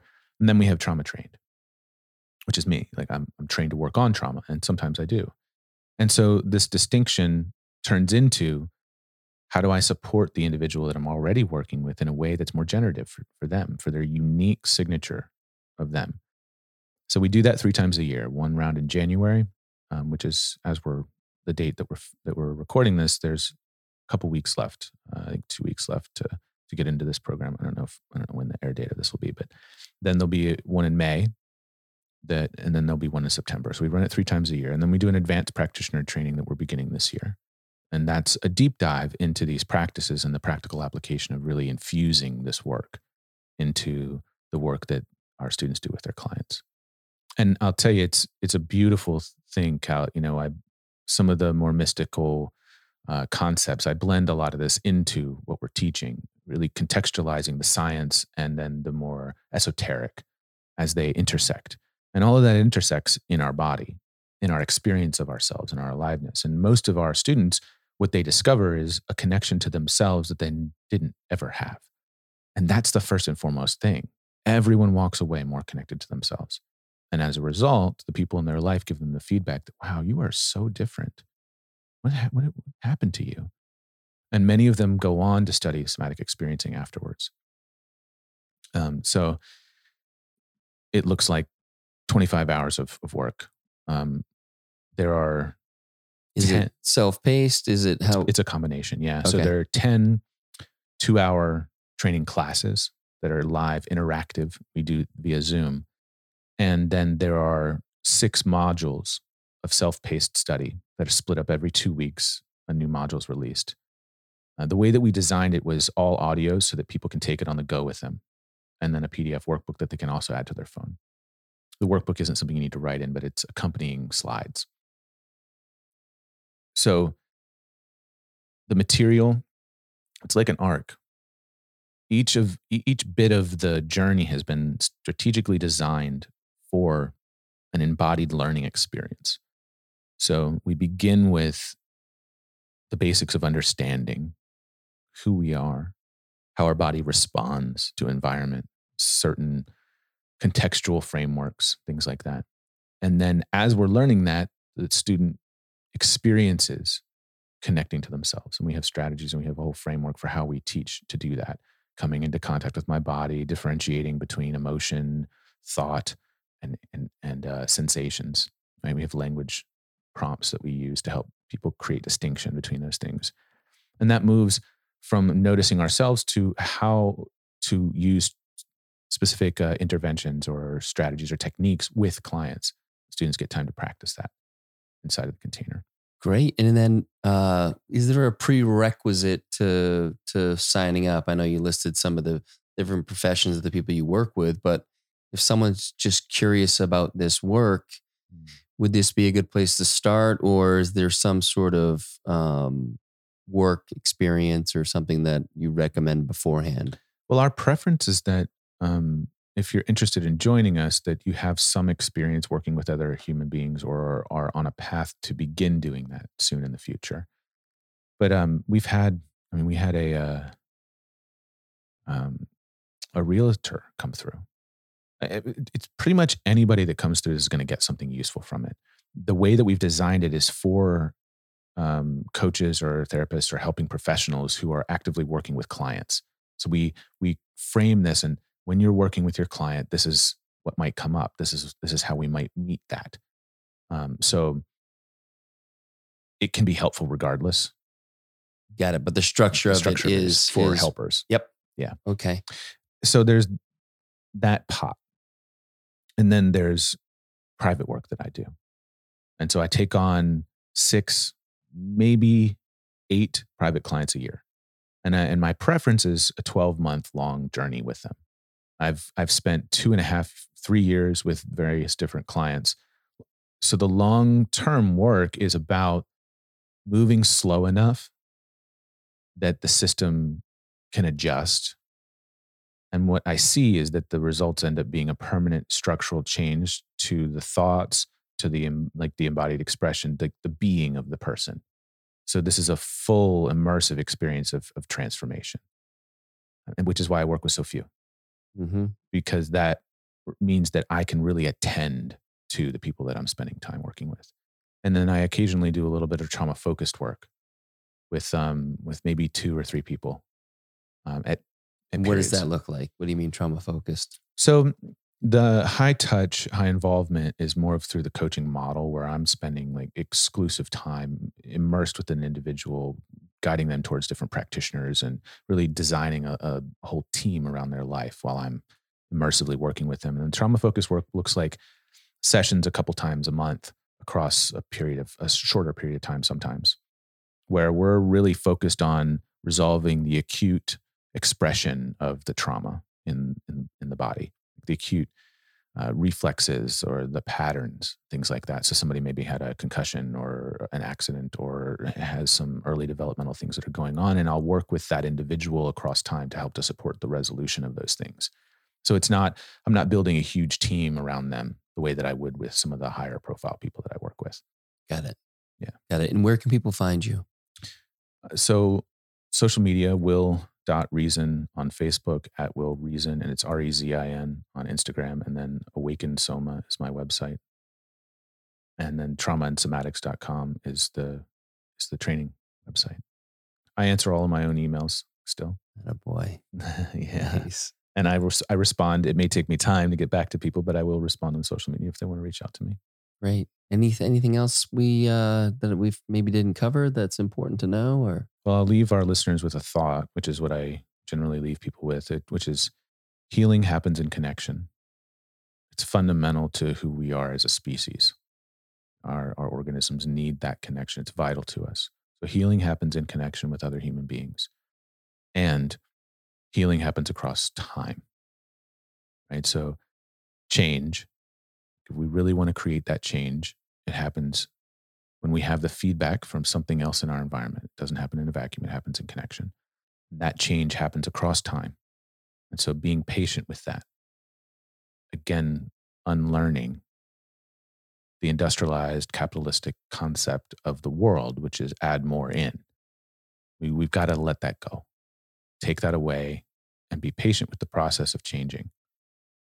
Because if we go slow, not necessarily slowly, if we're more methodical across time, what we'll find is that the change will happen quicker. As paradoxical as that is. that's right. Is there anything else that you want to know or have in your mind?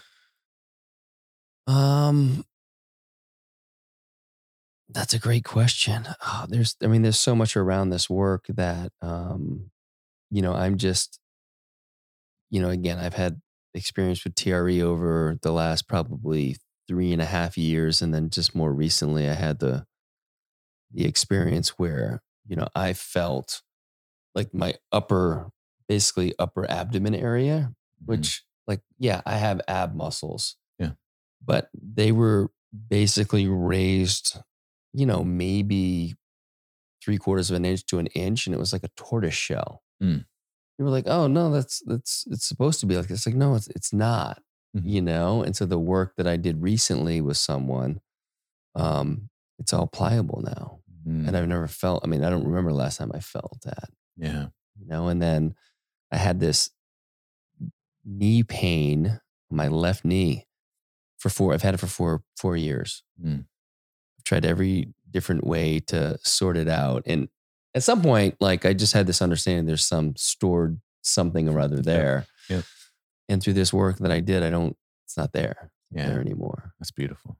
so i'm just like you know curious like you hear that like what what are your thoughts about like yeah like the physical manifestation of this stuff and then you know and again it's like i'm not sure what caused any of it and Mhm. on some level it's to me it doesn't feel that important it would be cool to know but i just feel like over time there's going to be more space for me to feel Yeah. whatever it is Yeah, I mean, you're describing it. I mean, I've I will have things like that happen too. Uh, I'll have some sort of physical something going on, and I'll ask.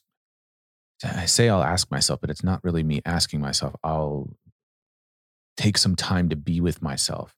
What is it that I'm that wants to be felt? Can I be an explorer? And then oftentimes I'll find a human in my world, whether it be a practitioner or somebody close to me, and I'll begin having a conversation or exploring whatever whatever it is inside of myself and i find that in connection i can access that. And oftentimes it'll show up as a body tremor or an emotion. And i think that the key here is to stay present with it without getting lost in it. Right? My, eh, the objective is not for me to cry although if crying happens i want to allow it to happen without forcing it and without resisting it and Mm. it'll stop on its own and it's the same with muscle contractions, right? Like um, when Ariana and I separated earlier this year, we were together for five years, and when we decided to separate, I the day after like us deciding this together, I had this phantom back injury. Yeah, so my low Mm. back froze, and something happened with my pelvis, and I had there's a brilliant Feldenkrais practitioner here. Um, his name is Pat Siebert. And I had him come to the house because I'd been doing some work with him all spring. And he did a little bit of work with me. And my body, I had muscle convulsions and contractions with no psycholo- no, no psychological, no story, no, no meaning associated with any of it, where I was just tremoring and my body wouldn't stop shaking. And I was in excruciating pain. And I'm just objectively watching this with amusement. Like, here we are, here's the thing happening. And reminding myself not to resist it and not to force it to happen. Hmm. And uh, Ariana had been gone during my session work with him. It was about an hour and a half with him, and my body just, I couldn't get up off the floor. I literally couldn't stand. I couldn't roll over. And she came over to me, and um, I had her slide her hand underneath my body and hold my kidney. And kidneys, it's a whole other conversation, but um, our adrenals live on top of the kidney, and when we're stressed, the kidney pulls up underneath our rib cage to keep us safe from puncturing of uh, teeth. Well, that puts pressure on the adrenal system, which puts pressure on the HPA axis, right? Which causes all sorts of different things to happen in our body. So I knew that my body was stressed. She came over and she she held me, and in that holding, something happened in me where I was able to let go enough. I had the contact, the safety with another human and I finally was moved by this emotion. And for 20 minutes or so, just convulsing and sobbing. And then I could get up. And the constriction pattern began to go away. uh-huh. Right. So this is real. Most of us are disconnected from it. And most of us don't have the time or the space or the ability to turn towards it. We're not trained to turn towards it. Right. So the turning towards it was something I've learned to do over time. And thankfully, I, I've created a life where I run my own life. So I could turn towards it. I could have the space to investigate it. And I knew to ask for the support that I needed. And so from that place, um, being connected to her while she and I were disconnecting romantically was the most beautiful experience ever. But had I turned away from that, I might have constricted it and I might have built more pain inside of myself and resistance that would have prevented me from being able to remain connected. So, so what does someone do, Will, who feels that back? They know, or this chronic back pain, right? Mm-hmm. And they're carrying the load for the family. They're whatever, right. right. There's all these different um, things that we understand about what this pain is. It's not something acute that happened. Right, right. Um, what does someone do who doesn't have your experience and your ability to turn towards it? And, and my ability to have time and resources to turn towards these things. Right. what do you do if if you're you know not in this you know don't have this the ability to do that? Where do you point them? Yeah um i think that so many of us don't have we don't think we have the ability to do it. And our lives are not created in such a way with people that support us turning towards these things. Right? Mm. So, if you're listening and your life is that way, maybe before falling asleep, if you can, let yourself notice yourself just a little bit each night. And in the morning, maybe go read Hal's book, the, you know, the Miracle Morning. Begin to think about creating a little pocket of space for yourself to be with yourself. It starts small. We, it, it may not feel easy in the beginning because the lifestyle that you've created has, doesn't support it to happen. It, it, it may be confronting because the relationships that you've cultivated don't support noticing these things. And those things may begin to fall away. Maybe if you're courageous enough to let that happen. But it takes time to even get to the point where those things fall away. We begin by noticing it. Fuck, I'm hurting. Yes, I'm hurting. Not why am I hurting? I'm hurting. Why takes me into my mind, takes me away. It's, a, it's the strategy that we've all learned. Why? I need to figure it out so I can solve it. It's a problem that needs to be solved. Ah, that's right. Feeling is not a problem that needs to be solved. Feeling simply is a product of us being humans. So we want to remove that stigma around feeling like, oh, I'm feeling. Yes, you're feeling, you're alive. God, I want to feel. I want to be moved to tears by a, by a story or by an experience. I want to be moved to joy, the rapturous joy that I feel. When, you know, with my aliveness, I want to be moved to sadness, to anger. I want to feel these things without them consuming me and taking me over without me turning away from them. But that takes practice. So if I'm in the practice of ignoring myself, if I'm going to a job that I hate, if I'm carrying the load, the emotional load of a family where I'm disconnected from them, well, yeah, it's intelligent for me to turn away from those feelings. It's intelligent for me to compartmentalize that. Because if I don't compartmentalize it, I would have to do something about my life. I would have to do something new. I would have to change my circumstances. And oh, that's terrifying. Maybe I don't want to change my circumstances. Maybe that's too hard. So when we begin to wake up, it's just like, I mean, I love that the Matrix is so popular. But we really are faced with that decision. If I wake up, everything is going to change.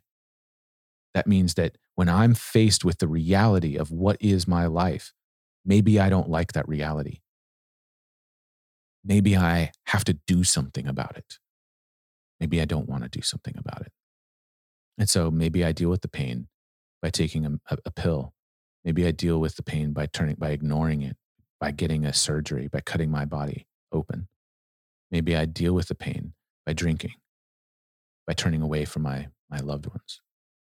But that is an intelligent response to something that's overwhelming.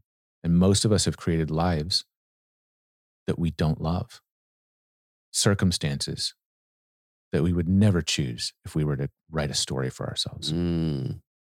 So again, coming into contact with reality might mean coming into contact with, fuck, I can't do this. That makes sense. So again, bit by bit, the getting connected to that is where does it lead? Am I, do I want to be here? Ah, maybe my body's telling me I don't. Maybe my body's telling me all of those arguments I'm having with my partner. I don't feel resolved. I don't feel safe. Maybe every time I get up and go to work and I have a headache, my body's giving me a signal. It's like the check engine light's on. Okay, hey, add oil. Hey, hey, replace that tire. And I don't want to. I'm just ignoring it. But eventually, the signal will go from a whisper to a roar. And I can't ignore it anymore. But at that point, so much has compounded that I'm not going to know what's causing it anymore. And we see this with people going on these um, life changing spiritual journeys at around your age, around my age. Yeah. Like, ah, crap. Look at what I've created for my, I've got to destroy it all and start over again. Yeah. Right. I think that's a perfect place to end. Beautiful. Beautiful. Thanks, brother. Thanks for being on today. Thanks for having me here. You've been listening to The Great Unlearn. For more information, check out the show notes or head over to thegreatunlearn.com for additional episodes and information regarding events, retreats, and the TGU store. If you like what you heard today, please click subscribe and share this with friends who might enjoy our platform.